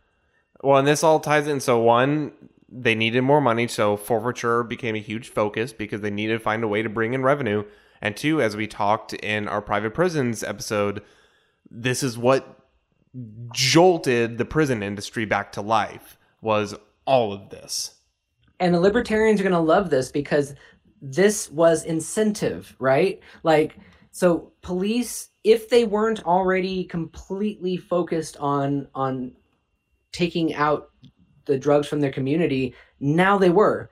Because with things like forfeiture with things like the money that they were getting directly from the federal government they had to show specifically that they were fighting crime they were fighting drugs whether like like it was not as as as it didn't show as well on them and it, they didn't get as much money if they simply stopped a murderer from killing a bunch of people. Hmm it was much much better to to stop low level drug offenders and put them away in jail to show that they were actually, um, you know using the money correctly and that they maybe even needed more money because they could do even better It's kind of their version of, and we we talked about this a little bit in the last episode. Their version of like the informal ticket quotas of they need to arrest oh so many people to justify the money and thus get more money. Absolutely. And there was this organization started, CAMP, CAMP. Where the hell do they come up with these? Um, They conducted 524 raids, uh, arrested 128 people, seized 65,000 marijuana plants, many of which were actually, uh, oh, that was in their first year. Nationally, uh, other programs conducted 20,000 raids, destroyed 13 million uh, marijuana plants, and made 5,000 arrests. But a lot of those marijuana plants were just growing naturally. Because guess what? It's a freaking plant. It just grows. Do I guess I didn't even realize pot plants grew wild in Yeah. the United States. Yeah, I mean, you know that that's how we discovered that it had those properties. It, it goes back to like Native American traditions. They just put it in pipes and it felt good. Therefore, they kept using it. You know, it felt good. And what's the crime in that? I would, I would say like how, like you know how many things did they smoke before they got to pot? You know, like Right. they just they just like smoked everything and just kind of like oh that's not that great. No, that's not that great. it's like uh, this we tried to smoke uh, I don't know uh, you, you know uh, asbestos and it made us cough. So we uh, And now I have cancer. Um, Right, like and now I need and now I need pot. So yeah. But yeah, so now we're in the 80s, uh, good old 80s. uh, there's some interesting court cases that, that we can cover here. Uh, you have so it's uh, 1983 Illinois versus Gates, and you have a, a question here marked. It's is an anonymous letter enough cause to do a raid? Which maybe it's Yes. just me, maybe it's just me, but I feel like the obvious answer should be no. I feel like this is the precursor to like, you know, pearl clutching white people being like, there's a black guy barbecuing and I think they look suspicious. Like, like is that enough to like send in the cops? Like, no. you know, like like they don't actually look suspicious. They're just doing a barbecue. And uh and this is kind of like the old fashioned version of that. Somebody Mhm. wrote a letter and was like, I think there's something bad going on here.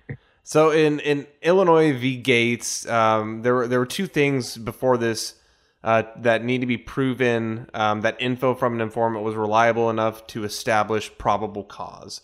So one was that an informant was uh, credible, creditable. Mean, meaning they, they, that their numbers were high enough, Yes. although that wasn't always the case. And I was saying like, you know, 50% of, of their of their advice turned out to be true or something like that Right. actually might be considered reliable by by a court or by by a police officer. And number two, that the information was factual enough to reasonably think that the accusation might be true. So if the informant isn't creditable enough, if there's enough facts backing up their accusation, backing up their claim, then it is uh, deemed uh, established probable cause. Um, but they ruled that uh, totality of the circumstances was enough to determine probable cause without having to meet both or either of those requirements. And this started that idea of do it first, ask for forgiveness later, because no matter what they did, they could just say the totality of the circumstances was enough that we felt we had to go in. And they say, well, what was the actual, you know, totality of the circumstances? Well, you know, some guy said that that you know they had a pot plant in there, and and you know he had been there the day before, so that was enough. And when they and then they're like, well, why'd you kick down the wrong door? They're like, oh, well, we had bad information, but that's not our fault. hmm you know, like like you know, we met our basic requirements, and and you'll just have to figure it out in the courts later. In uh, 1984, U.S. versus Leon, good faith, quote unquote, good faith in cops' guess was enough for search warrants. So it's literally like, I've got a hunch. All right, here's a search warrant. Well, it's because you know cops are revered in our society by most people. Yeah. Um, so you want to believe them, you know. Um, but at the same time, you do have to understand that they are people, and just like anyone else, they see things incorrectly. They might lie if they have, you know, a reason to do so, and and and and the I it, it's nice to think that a cop everything a cop says is 100% the truth. You want to believe that, but that is just not human nature. But this case says if they say so, the good faith is we believe them. hmm And is is this next one? Is this Nix versus Williams? Is that 1984 as well? I didn't write it down and I don't remember. It was it was all if, if I think I wrote them down in rough order, so I believe it was in right So- around 84. roughly 1984 Nix versus Williams, and this one's really scary. So, if police find evidence during an illegal search that they would likely have found if they had conducted a search legally, the exclusionary rule doesn't apply if uh, needing probable cause. So, basically, uh, the incentive to do things the right way or else uh, uh, risk making evidence illegitimate was taken away in these rulings. So, what this, This- this- did. What Yeah. this did was if they did an illegal search and they found evidence that if they had done a legal search they would have found, then they can use that in court regardless of it being an illegal search. I call this the it's all it, it's all good act because you can justify any mistake as long as you end up finding something. hmm It's the search for it's the search for a criminal like So by any imagine- means it, imagine- it the Warren court's decision by the way Yeah. that was the exclusionary rule that was that was what we were talking about with the Warren Yes. court so it undid that idea So imagine someone uh, someone does uh, police officers do a no knock warrant on your home, the wrong home, but in your home they find drugs. They could charge you for possession of those drugs even though they did an illegal no knock warrant at the wrong address at your home. Like that's terrifying. Or if they go into your home and they're doing it the right place and they find something like not even a part of it, they can add that to your charges, and that's terrifying to me. So this next one adds to the incentive incentivization of police. Um, so it, in 1984, there were, there was a law that gave police um, a, an actual cut of the assets that they that the criminals that that the criminals had that they auctioned off, and it went directly to the precinct. So before this, it I believe it went to the federal government. So there was very little incentive for an actual local precinct to really like you know go after the, the these high asset criminals. But now if you got a high a, a criminal that had a lot of assets um, you could really bring in the money for your precinct. And so you know it, it was a huge incentive um, to to actually wait until the person had the most assets Mm-hmm. and then arrest them because you could get the biggest payday. And even at that, on the opposite end, going after as many as possible to try and catch that person with the most assets. You know, imagine Yeah. catching Pablo Escobar. Um, like, I, I, I mean, I feel like this is like almost like like like ripe for like a a board game or something. You know, it's like like you, can you get the you know biggest drug asset you know forfeiture? you know, can can you you know will your police precinct be the be the richest in in California or whatever? Um, it's it became like this hunt for the for the the biggest prize. And, Mhm. and when police start seeing things that way it's not like let's just make our community better. It's like how can we bring in more? How can we get bigger? How can we bring in more money?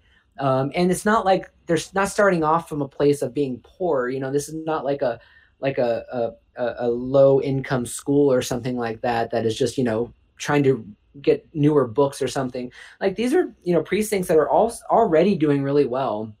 And this just magnified this problem of incentivization of of going after drugs um, even more. During this time uh, there's a lot of people that had really you know had a lot of land and there would be like a single uh, pot plant found on their land that they might not even known was there that somebody else just planted or maybe it just grew naturally and they actually had to prove their innocence and if they didn't their land could be taken away wow. um, yeah, I mean, it was it was scary. This is like this is like 1984 shit, you know. I mean, th- this is this is really um, this is government, Big Brother, basically right in your business, accusing you, and you have to prove your innocence. Wasn't this literally 1984? Didn't you say that? Mhm, Yeah. I didn't, Like- act- I didn't actually mean to, yeah, that, but yeah, you're right. This was literally 1984 was a When, busy when life year. imitates art. Yeah. Yeah. In the worst way. back to Daryl Gates, one of the most important figures um, in policing, um, was head of the LAPD. yep. Um, he one of the things he's most famous for, depending on how you look at this whole thing, is either famous because it makes him a badass or because he took it the SWAT team idea and raids to the absolute extreme. And this is actually depicted in the film uh, uh, Straight Outta Compton. Um, did I get that right? Wait, it's Compton, right? Yep. Yeah. Straight Yeah. Okay. It was a, I've I've seen so many memes where it was like straight out of you know like- Brooklyn or whatever that like I had to remember what the original one was. Um, but yeah, you know, this is actually depicted in the movie Straight Outta Compton, where he actually got permission. Well, he actually did it and got permission later, but either way, he got he he, he got an armored vehicle with a battering ram and actually started busting down people's walls Jesus. in order to make sure he got the drugs before before they um they could get rid of them. And also, he got this vehicle uh, under the guise of Olympics protection because they were, Right. and he just he just kept it, and then he painted it blue. Um, I mean, the only thing he could have done that would have been more ridiculous is he could have played like the Olympics music as he was busting it down. he should have been the person like carrying the torch as he drove this thing Right. down Oh the my stadium. You know, Oh my! I mean, uh, he probably had dreams like this. This guy was. He really saw himself in a much different light than I think history Right. is going to see him. Um, 1984 again, Reagan signed that the National Security Decision Directive 221, which designated illicit drugs a threat to U.S. national security. In addition to adding uh, to the drug in, interdiction responsibilities of agencies like the CIA and the State Department. Um, so they he basically brought the drug uh, war to more departments that had to deal with it, um, and uh, and and further incentivize them them going after it. it's actually really funny. If if anyone's have any of y'all watched Narcos? I haven't seen that. on Netflix. So in it, so it's the DEA, these two DEA agents going after Pablo Escobar, and they share like an office at the embassy um, in Colombia with the CIA, these CIA agents, and basically throughout the entire show. It's the running theme that the CIA just does not care about the drugs. They just do not care about stopping Pablo Escobar or anything. It's just a headache for them, basically. And so they always just get pissed at the DEA agents who take it so seriously. And so it's just kind of it, it's a, f- a funny thing that they show is the CIA was just like like it's just this- drugs. it doesn't matter to us. Like we have more important things to focus on. So in 1987, um, a law Congress passed ordered the Secretary of Defense and the U.S. Attorney General to notify local law enforcement enforcement agencies each year about the availability of surplus military equipment. Um, the 1033 program was the one set up the, um, from the Pentagon, um, and it and it actually to this day is is something that they they specifically contact police departments to give them surplus military equipment. Hmm. So this is a reason why you don't want the military to just keep gaining money even when we're not in a war because it creates a surplus. That stuff that's supposed to be used like drones, supposed to be used on on you know enemy combatants is suddenly in the hands of Mayberry Police Department and they're using it to stop people smoking pot. Like that's essentially the the, the the line of events that happen over and over again and it's happening today. It just seems so overboard. It like- is. Well, and it's funny because I think like without looking at this, most people say, "Oh, well, it was to stop the cartels. It was to stop this." But when you look at why things were actually created, it is as simple as that. It was to stop people from smoking weed. Like it, it it just escalates to such grand proportion that it's just like, oh my god. You really have Well, to think about it. Oh, go ahead. No, I was gonna say get a life. I care so much. I was kind of going to say the same thing. Like I would say, like you know, you have to ask yourself who's creating the chaos. Is it the you know the the guy smoking a doobie, or is it you kicking in the door? Like, Mhm. Like, you're I creating the chaos. I understand that the reasoning for a lot of this drug, you know, craze was because like the source of drugs. And I think that Yes. if that's where you want to be concerned, because a lot of times the source of growing drugs that are illegal is dangerous. It's very Mhm. narcos like, you know, like Mhm. it's it puts people in bad situations. So like that's your issue, okay. But I I I get that. I don't understand, yeah, necessarily going after the person smoking the joint. Like by that time you've lost, you know, you're done. The chain Yeah. of command is done. Like like let it go. Well, You're kicking so- in the doors of suburbs at that It's point. Right. it's so strange to me to like focus your efforts on those people. well, Because by that point, we're we're done with it. But I think you have to look at the perspective, though, right? Like, it was so hard to capture drug kingpins. It was so hard to Yeah. capture the people running these cartels. So, what do you do? You focus on the people who are in your backyard because those are the people that are out front. Those are the people where you see their faces. That's the low fruit, though. I mean, Yeah. it's it's like this how is much what it good are you yeah. doing? You know, the person that is, is has already messed up their life that basically just needs help. You But- know, you're mm-hmm. calling How- them a criminal and you're and you're ignoring the source. How much does it matter how much good you're actually doing or how much good the public thinks you're actually doing? Right. Right. And so perception was a huge part of it because they knew they couldn't catch Pablo. They knew they couldn't catch many of these large cartels that it was basically like three cartels that were running it um, out of uh, South America and Mexico. And so if they could create the perception that something was being done, and I think it got to the point where they convinced themselves that something was actually being done, that's I feel like matters more than actually stopping the true bad guys. Well, and a lot of what cops do get totally ignored. Like your story about about the cop that uh, you know helped push the, the guy's car to the gas station. Right. You know, st- stuff like that. To, the community policing is important. So you know, when you have these debates about eliminating the police, they're not really usually, at least, talking about things like that, like the things that uh, that are actually good deeds and actually Mhm. things that actually matter it's it's this stupid stuff that we get entangled in because somebody thought that you know th- that this person doing this drug um, would be better you know in a jail cell than in a, a clinic Right. Or on their couch just smoking a bowl, like, you know, whatever Yeah. it may be. Um, but we've talked about it a lot how it's this snowball of allowing police officers to get more weapons, get more money, get more power, get more jurisdiction, get more leeway, and get more uh, allowances within the justice system. And a big part of now is stretching all the way back from the 1800s. A big reason for that is something that is called qualified immunity. and I've been waiting so long to get to this point because I think a lot of people here, especially in recent years with uh, the police brutality cases that have been going on, is qualified immunity gets thrown around like crazy. Um, and qualified immunity, um, it, it- it's this shadow that is cast over basically every single police officer and their daily actions. Um, and it's something that a lot of people don't really know what it is, and it's actually really controversial.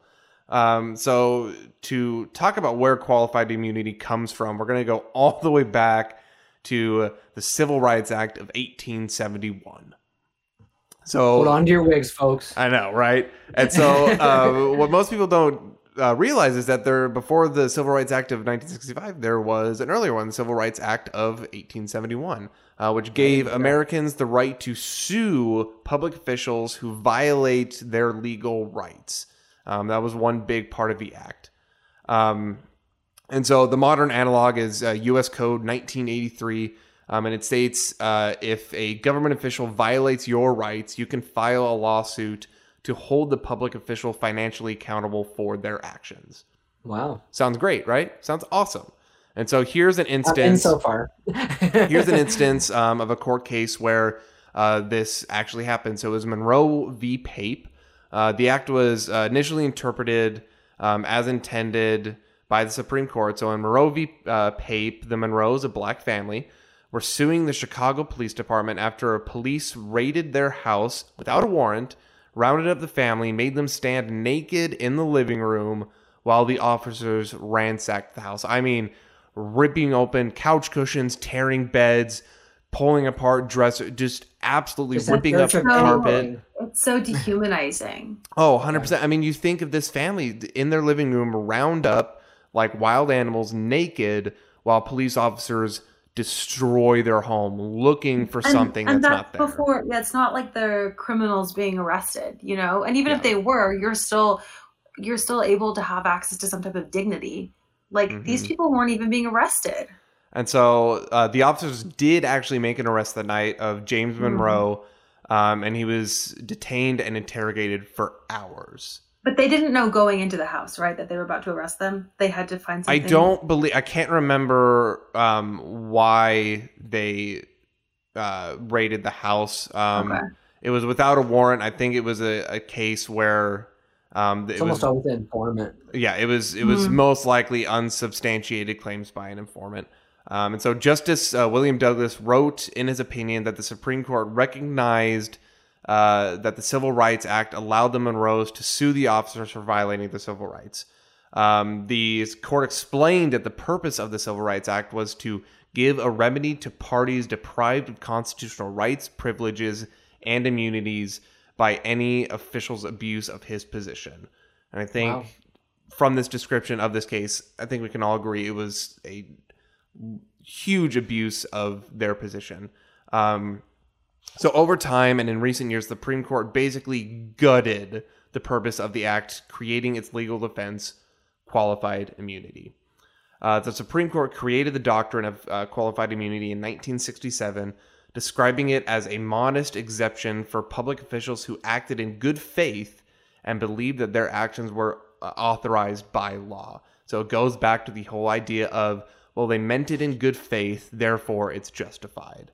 And it also goes to the idea too of like like like you, you can't know what they were thinking and that they were acting in good faith. So you basically have to go on the good faith that they are an officer. And of course they did everything you know by the book. And of course they they did things with with a complete uh you know a, a, a predisposition of like of of of perfect goodness mm-hmm. like like you know so like it goes back to that idea of like like i don't know why when somebody puts on a a uniform that makes them perfect Yeah. it doesn't well, and that that was kind of the point of this is they it, it was a way to recognize that police officers aren't perfect, and so it protected poli- police officers from civil action due to incidents caused by their actions while on duty. But it assumes that they had a good intention Yes.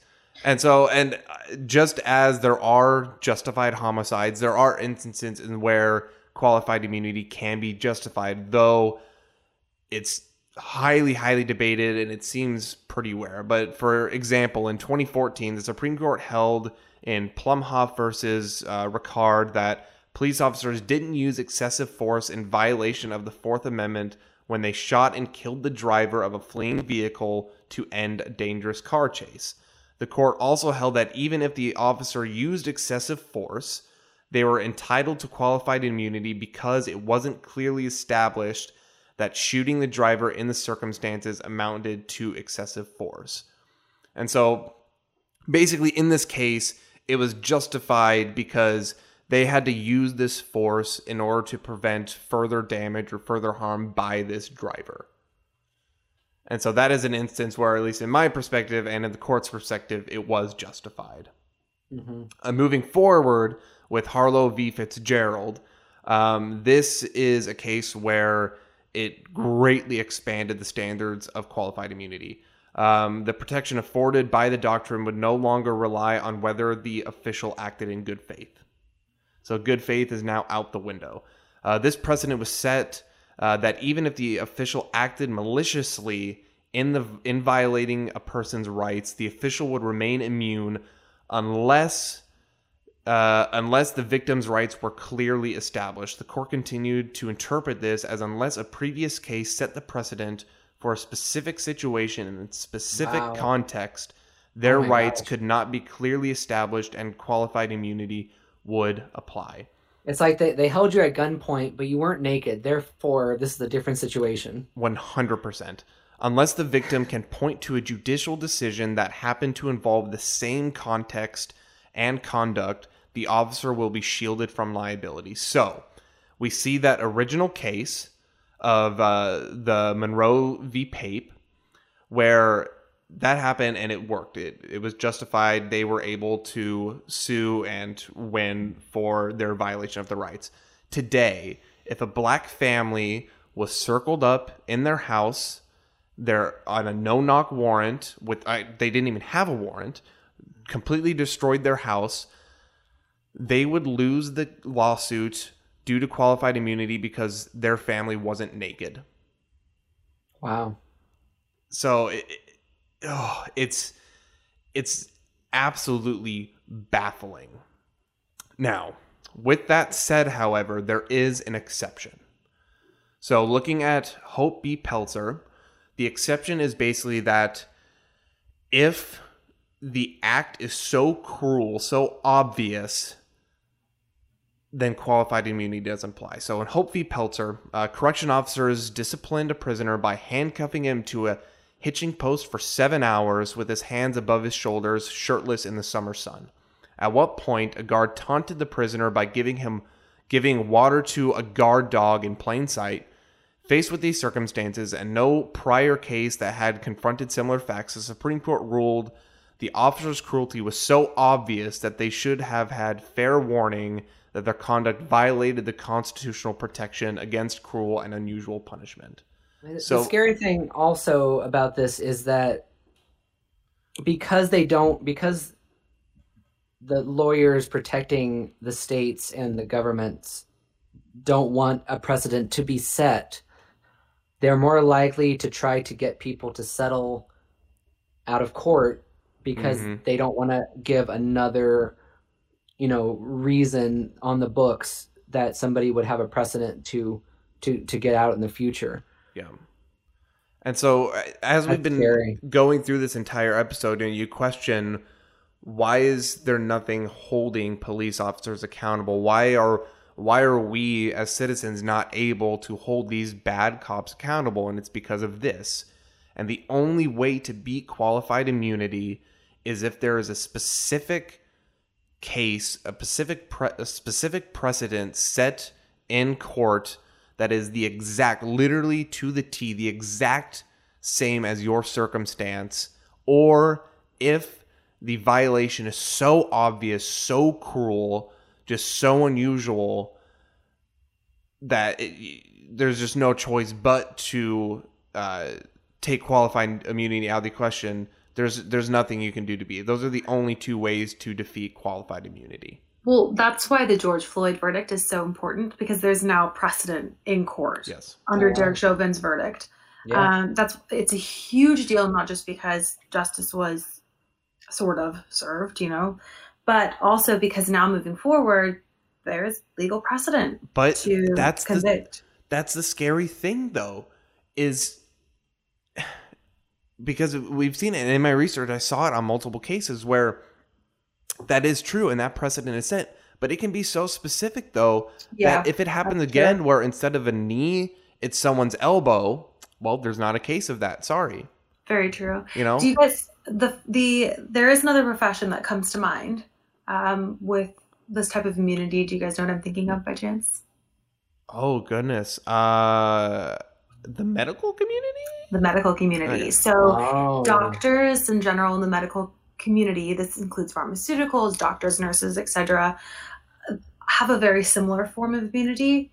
And the reasoning for that is because there is an argument that doctors are people they're going to mess up but they should they can't be too scared to perform their job you know that that they're avoiding any type of possible r&d or like trying to like use their intuition on a patient. So we do have to protect doctors to some sense. And that's like the way i'm thinking about it in my mind. Like we do need to have laws that protect doctors because humans are human human bodies fail. We do x we do y we do z and we need to make sure that doctors can practice without constant fear of legal repercussions. Um, but that's the only thing i can think of like in a profession that's similar to to this and like the justification of like well we need some protections in the place but then if a doctor you know slices you with a scalpel because they weren't paying attention like they shouldn't be protected from that yeah so When I, I was, I I was actually reading and research for this series. There was a police officer who, um, he actually holds like a PhD. Like he's he's in, um, writes some incredibly brilliant articles, and I think I have some of his stuff in my uh, show notes, but he actually talked about the idea of doing of rewriting the police code of conduct and making it more like the Hippocratic Oath because um, you know with the Hippocratic Oath it's all about the preservation of life. And so I think we've seen within the narrative of policing over the past 100 years where so much of it is stop the crime at all costs and you know it's this line of division us and them where he wants to implement a new code of conduct where it's basically it's preserve all life at all costs whether it be you the victim or the perpetrator. And then police would be afraid to do to say that though because because yeah. that would make it official that that is their job and mm-hmm. and for some reason that is not like that's not what's on the the contract they sign. Mm-hmm. Yeah. Um but yeah, so that's qualified immunity. and it's it's really interesting. No, and it, it's a reason that a lot of this keeps going going forward. Uh, does you know kind of never stops, keeps getting worse uh, you know, and we just kind of keep throwing money at this stuff. Um, there's a program called COPS, COPS, um, that was uh, implemented by Bill Clinton and then Senator Biden to hire more uh, more police. Um, and basically, they just gave a ton more money um, and didn't say what it was going to do. But a lot of liberal um, people and a lot of liberal news outlets uh, were really behind this uh, because it had a name that was similar to like community policing or something like that. Mm-hmm. Um, but there was, but this this one journalist from Oregon was quoted as saying the unfortunate truth about community policing as it is currently being implemented is that it's anything but community based and that portland basically like increased militarization of the police force using this and did not bother to read the details of what it would actually be used for Kara, did you know looking at Portland now and looking did you know that Portland had increased militarization in their police back then? No, I didn't. I I all I know now is that the current relations between the police, the mayor, and the city are worse than they've ever been, and they've ramped up militarization of the police. Um, and they do they do this under under the guise that that SWAT teams are going to be there, military, uh, you know, equipment is going to be there mm-hmm. in case of terrorism or school shootings or hostage taking. You know, they use these big ideas to sell why they need it, but when it really comes down to it, it's something like 80, 90% of the of the cases that are that are used with this equipment are drug related. They're yeah. they're not these big events. They're not saving it for these moments. They're just using it because they have it. Yeah, and I think a lot of Portland in particular, and I think we've we are we are seeing this around the country. We did see it um, last summer.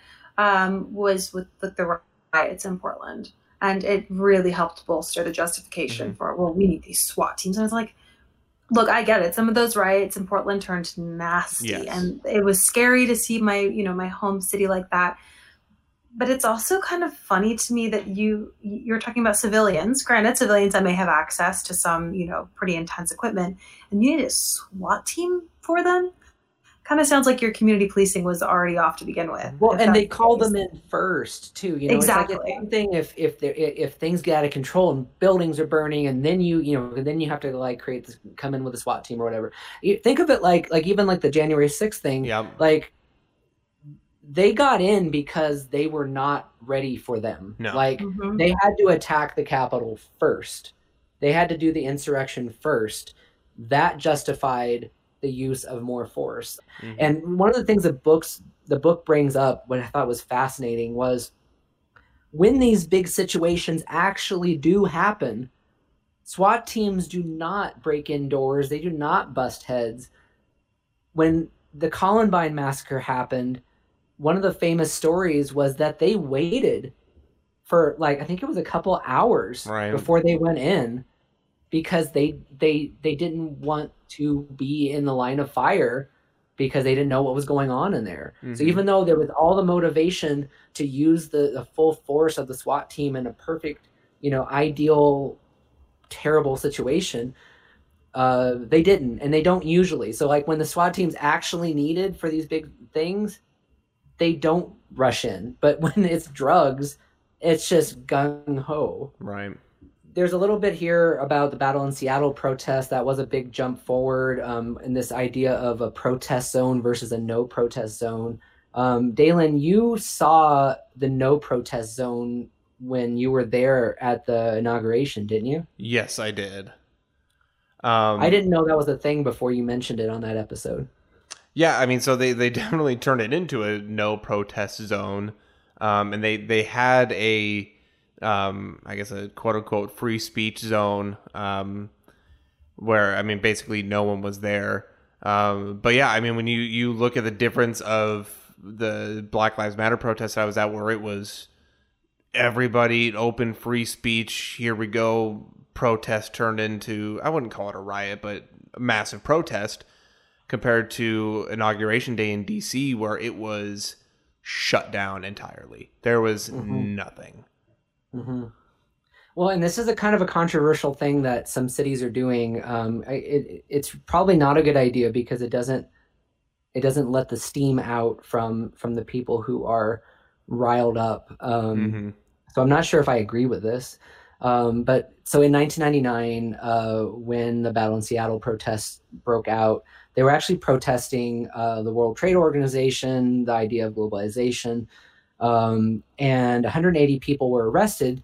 But they were arrested in a way that that they were that they basically broke out of the protest zone into the no protest zone. They blocked intersections. They stopped delegates from getting to where they needed to go, and the police instead of going about certain ways to, to ask them to disperse. Instead, they kind of corralled them, arrested them all, and they actually successfully sued the city, um, saying that that it wasn't uh, it wasn't done correctly, and Wow. and uh, and uh, the city settled. I should say they actually didn't maybe win exactly, but the city settled so they wouldn't have to deal with the fallout from that Right. the police chief Norm Stamper um, had a great quote in the book, uh, um, Rise of the Warrior Cop, uh, where he said, "It was the worst mistake of my career. We gassed fellow Americans engaging in civil disobedience. We set a number of precedents, most of them bad, and police departments across the country learned all the wrong lessons from us." He said, "That's disheartening." I mean, you look at what happened to those Occupy protesters at UC Davis when a cop just pepper sprays them down like he's watering a bed of flowers. And I think we played a part in making that sort of a thing so common, so easy to do now. It's beyond cringeworthy. And I wish to hell my career had not ended on that note or had ended on a happier note, is the actual quote. Man. Um, yeah, so he realized his part in this rise of militarization. that I, don't think I've ever like really heard uh, a quote from a police officer and a police chief at that of really looking back in hindsight and saying, "Man, like I had a hand in this, and I feel awful that I did." Yeah, you don't hear you don't hear the human aspect of cops very often. It's almost always the official release of a, a statement from the city or something like that, and it's very cold and it's kind of like a thoughts and prayers sort of statement. Um, you don't really hear the the reality of the people behind the badge very often. Um, so yeah, I found I found that to be incredibly humanizing um, of that, um, or, or that it way it did that. Right. Um, a two, 2005 report by the Government Accountability Office found that that while the violent crime rate uh, dropped 32% between 1993 and 2000, that at most the COPS program um, accounted for two and a half percent of that decrease at a cost of eight billion dollars. Eight Um, billion dollars. And Obama reinstated the COPS program anyway, funding it with 1.5 billion. So now we're now Wow. we're talking about billions of dollars that get put into this um, this little cyclical thing of uh, of them buying up tanks and other military gear and using it on protesters, not you know terrorists, not active shooters, but people who are protesting and in their case, in, in their opinion, getting too too rowdy. That's where I, I wonder if there hadn't been this divide, if, if there hasn't been this narrative or the, the way protesters have been treated, if now protests wouldn't as likely be turn into violent events. You know, I wonder if throughout the past, you know, 60 years or whatever if it, the narrative would have been different if you know we wouldn't have had Portland you know burning up the way it did if we wouldn't have you know the um, violent protests that I saw here in Austin you know I I it, you can say a lot of what ifs you know what are the alternatives but with the norm that we've had since forever um, you know it's it just feels like we're kind of stuck with it a friend of mine who's very anti-police um, i think to an extreme that i'm not completely comfortable with and i've Yeah. told him that before he has the argument that situations like when the cops are are macing um, protesters especially ones that are that are peaceful um, you know establishes this, this idea that protecting property is most important and Mhm. and the people are, are are far far you know second or third um and that property doesn't matter that it's you know that it's it's uh it's it's much more about the lives of people and society and if you're all you're doing is protecting whatever building you know that that that they might uh break a window or something like that is it really worth um, that amount of destruction. I think that's a fair argument although i don't agree with the further argument of of police equal bad. Hmm um, so in 1990, there was a famous uh, uh, uh, verdict of the beating of Rodney King by by a police officer, um, and uh, it was sort of the precursor to a lot of what we hear today of of, of uh, police brutality. And it started a riot when uh, the police officer was acquitted. Uh, in, in Los Angeles. Uh, 13,000 troops uh, from the California National Guard were sent in. There were 53 fatalities, 2,000 people injured, and $1 billion of damage. Um, by contrast, another way to have handled it um, is what San Diego did, which is just a little bit down the road. Um, and they knew that this was going to be an unpopular decision if if if it went that way. Um, so so they instead um, instead of you know breaking heads and setting up these militarized police, um, they actually did a lot of work uh, talking with city leaders, um, with the civil civil rights leaders, minority leaders. Um, they set up a hotline to report police abuse um, against citizens. Um, they persuaded a TV station to host a telethon. this is the very 90s, right? Um, uh, host a telethon in which uh, people were able to call in and have conversations with city leaders about this. And the Los Angeles Times credited those efforts with saving San Diego from the riots that Los Angeles dealt with in the fallout of the Rodney King um, court case. Funny what So happens is when you Other ways to actually connect with your community. Yeah, you put in the work. It's the boring stuff. It's the putting in the it's you know the extra lighting. It's those are the things that go unsung a lot, but are actually make you a hero. So, Curtis, what is this down here about uh, asking us about the show phenomenon? Oh, okay, okay, yeah, yeah. So I purposely took this out because I didn't want you just look ahead in the notes and know the answer to this. Okay, so um, what show started in 1989 that was an absolute phenomenon that uh, furthered uh, the the sort of perception of cops? And I have a clue uh, to to to give you that that will help will hopefully help you get it. Okay, you ready? Ready. Okay. Huh! I don't think I watch enough TV. I I am going to guess that it is the show Cops. Bad boys. What? You, Oh, what God want- what you damn gonna it. That's so good. so yeah, so like there is nothing to me that's more indicative of of modern policing and maybe Mhm. more responsible than the show Cops. Yup. Um, hold on. So I took I took this out of the notes so nobody would get it, but now I have to like now now I have to read it from my notes. So, uh, So, so the show Cops began in 1989 with an instant cultural and ratings hit. Um, it gained a reported 15 million viewers um, at first, and it Wow. actually kept 8 million viewers per episode uh, for many years. Um, many people who were on the show that were arrested actually like signed the forms so that they could see that you could see their face because they saw it as a badge of honor to be on this cultural hit. Um, uh, in the show, in the making of the show, crews basically tagged along with police. It was one of the first reality shows um, ever on the air, and it was at the time considered to be one of the most raw verite um, Mhm. shows that, that were on TV. There was no storyline. There was no, you know, there was no continuous characters. It was just tagging along with police, and and it was really popular. But after a time, people started noticing a lot of continuing themes. Um, Mhm. So what what seemed to be unproduced was actually heavily produced. So oh yeah. for every for every 100 minutes that were shot, they used one minute of that.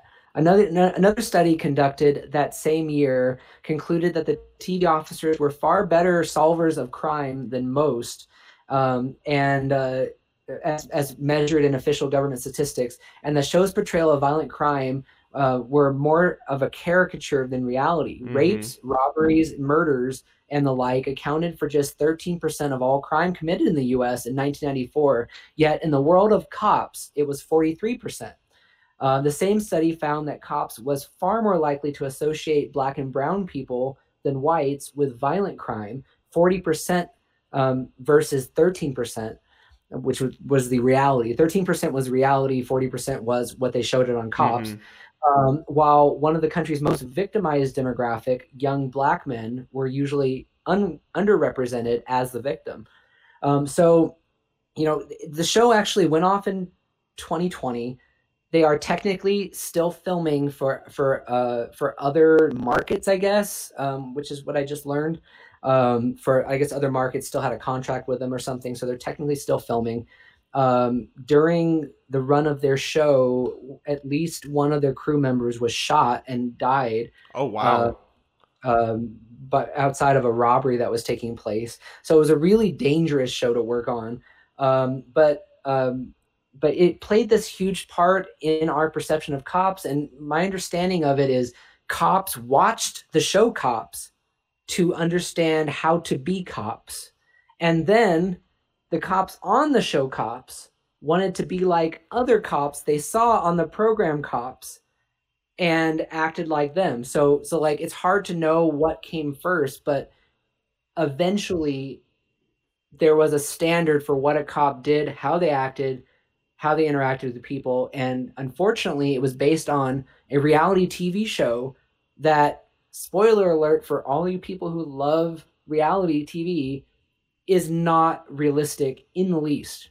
So yeah, so Bill Clinton is elected in 1992. Uh, he was a former hippie who had smoked pot, but apparently didn't inhale, which was always like the lamest thing I ever heard anyone say. um, but a lot of people had hope that he would be softer on on drug users and marijuana users. Um, so uh, that kind of went away pretty quickly because Clinton had a program called Troops to Cops, which subsidized police departments for hiring returning veterans, which sounded good.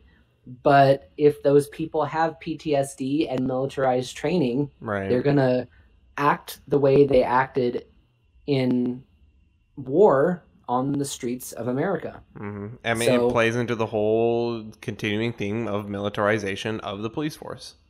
Right. And and it plays against this defense of it's just a few bad apples because if you were just randomizing the people who were there and you had a you know some bad incidents that happened, you could just say they're they're bad apples. But if this if the same thing keeps happening for the same reasons, it's it's it's you, you've skewed the the type of cop that is joining by literally rewarding police departments who hire that particular type.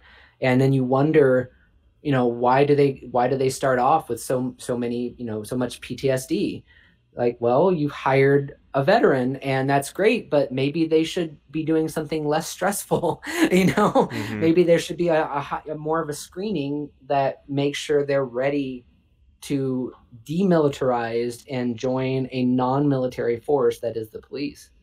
And then oh and clinton did this thing. I've heard this about this before too. Um he did this really crappy thing. It was called one strike and you're out. Yeah. um it basically if if any drug offense even a misdemeanor is committed in public housing that's supported by federal funding those people would be evicted. Mm-hmm. um, even if the person who owned the house didn't know it was happening say a grandmother that is taking care of her grandchild because the grandchild's father is in jail.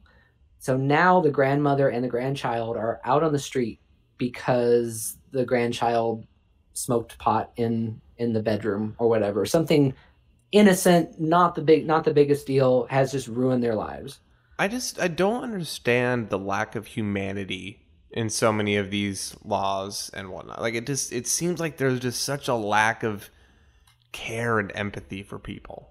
it's because it's punishment first Yeah. right isn't, isn't that what we were told um in the episode about private prisons You know? Yeah, it's not reform. It's punish, punish, punish. it feels better to punish than Mhm. to help or to understand you know uh, to learn to expand um, to progress. It's much better to just hold your ground and say well it's your fault. You got tangled up in this law. I guess you shouldn't have done it. But that's not the point. Maybe the law shouldn't have been there to begin with. Mm-hmm. um, but yeah, and a real quick note, we're kind of wrapping up here the episode, but but one thing I thought was interesting was uh, in the '90s, Republicans were against raids for a while because um, a lot of the raids were on um, conservative groups, um, such as the raid on Branch Davidian compound in Waco, uh, which were is kind of like a libertarian uh, hero group um, that you know were kind of their own like posse and refused to to get off the land or whatever. Okay. the Branch Davidians is its own entire. If you want to learn about the Branch Davidians, watch the limited series Waco, which has its own issues and its representation of the uh, um, oh, what is it? The tobacco and firearms, the TFA or whatever it is. Um, and the FBI, it has its own issues in its representation of those law enforcement officials. But watch Waco, and if you want a true, honest, detailed explanation of the Branch Davidians as well as Ruby Ridge, listen to the Branch Davidians episode of last podcast on the left.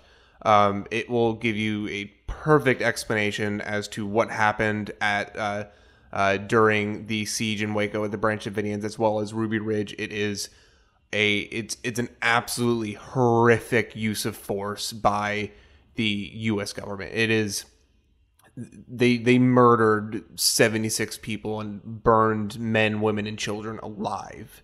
It's it's Wow. it's absolutely horrific, and it, they came back out of it. Um, the FBI basically touted it as a huge success because Ruby Ridge was an absolute disaster. Um, and so once the Branch Davidians happened, it gave them a chance to say, "Hey, let's go in, guns ablazing, and we're going to be the heroes in the eyes of America." And, it- Bill it- Clinton defended the government raids by the ATF as Yeah. just upholding the law. it was an absolute disaster. Interesting. And then so we move on to 2001. Bush won the election. Um, and then he started raiding marijuana clinics, which is just the lowest thing you can do. I mean, there's people sick that are just trying to get get some weed, and you're raiding them. hmm Oh, George Bush. Um, But hey, our boy uh, Daryl Gates is apparently still around. What's what's he up to? What's he been up Well, I to? think well, we got we're we're kind of messing with time here a little bit. Like so, so Gates actually did resign in 1992. Really? Um, yeah, it, uh, the I believe it was the fallout from the Rodney King uh, riot that ended up happening. That was kind of it kind of did him in. By that point, though, he had already established SWAT teams. You know, had been responsible for SWAT teams um, establishing all over America. There's there's literally thousands of SWAT teams uh, all over America. Depend doesn't matter if your town has five thousand people or five million. You have a SWAT team almost for sure. Um, so his his lasting legacy is the SWAT teams, um, but he did kind of have to resign in a little bit of um, Mhm. of, of, of you know negative uh, press because of because of how that went so wrong. Well, and I think this is a really important sentence you paraphrased from Rise of the uh, Warrior Cop is um, the Rodney King verdict and the riots thereafter ended Daryl Gates' career. By then, SWAT teams across America numbered in the thousands. Most of them weren't responding to riots or Black Panther barricades or shootings. Most SWAT teams spent most of their time breaking down doors on drug raids. SWAT didn't stop the Rodney King riots, only the National Guard did. Yeah, and and you know the thing that they're most supposed to be used for, they they they weren't appropriate for, you know. So it, it was it was kind of like like it failed in its main purpose, but also found another purpose it was very successful at. But we would argue that it's not appropriate to be used that way. Um, but yeah, um, Gates died in 2010, um, and uh, SWAT teams are still Yeah. going strong today. And uh, that's kind of where today's episode kind of ends. We're going to go back on a couple of things and expand on it a little bit more, like no knock raids, um, stuff like that. But that's essentially the spark notes on the history of the police, why we created them, and why we gave them power. And now, that what do we do uh, about it? brings us to the end of part two of our Good Cop, Bad Cop series. Uh, we do have one more part in this series coming up. Curtis, what are we going to be talking about in the next episode? Oh, it's really exciting. So so now that we have that primer of everything that led up to now, we're gonna kind of uh, discuss where we're at now and and uh, and what we can do about it. We're gonna we're gonna take a a we're gonna we're gonna kind of create a archetypal cop. We're gonna talk about typically what what you know what sex they are, what what uh, you know how old they are how much education they get the pressure they get put under the you know the the, the how they get through academy uh, what's required to pass the academy all these different things. We're going to build up an archetypal cop and then we're going to take this archetypal cop and in a fictionalized way we're going to make them break bad. We're going to we're going to we're going to show the routes that that a lot of cops take that lead them down this bad apple road that is not just because they're just bad people just like the drug pe- drug dealers are not just bad people they're not just bad people but there's actually a system that you know ignores bad cops rewards bad cops over good cops sometimes and um, perpetuates a system that if we don't do something about it will never end Kara, any final thoughts before we sign off? No, thanks, Curtis, for doing such great research. It's definitely an important topic, so I'm glad we're talking about it. All right, y'all. Uh, that will do it for today's episode. I'm happy you stuck around. I know this is a uh, a very heavy hitter that we're uh, jumping back into, but uh, Anyone hope you've there been- still I hope you've enjoyed it. Um, if you want to get a hold of us, um, if anything that uh, we missed out on in the episode or anything, uh, any questions that arose for you, uh, you can get a hold of us at pwbnetwork at gmail.com. You can also check us out uh, on our website, get a hold of us there on uh, podcastwithoutborders.com. You can uh, follow us on Facebook, uh, where I put all of our updates on our Facebook page, uh, Facebook forward slash uh, podcast without borders. Uh, yeah, get a hold of us if you have any questions, folks. Otherwise, stick around for part three of Good Cop, Bad Cop. Goodbye, everybody. Bye. Thank you for listening to Social Discord, part of the Podcast Without Borders network. You can get a hold of us by sending us an email at pwbnetwork at gmail.com. You can also check out our website at podcastwithoutborders.com. Thanks for listening.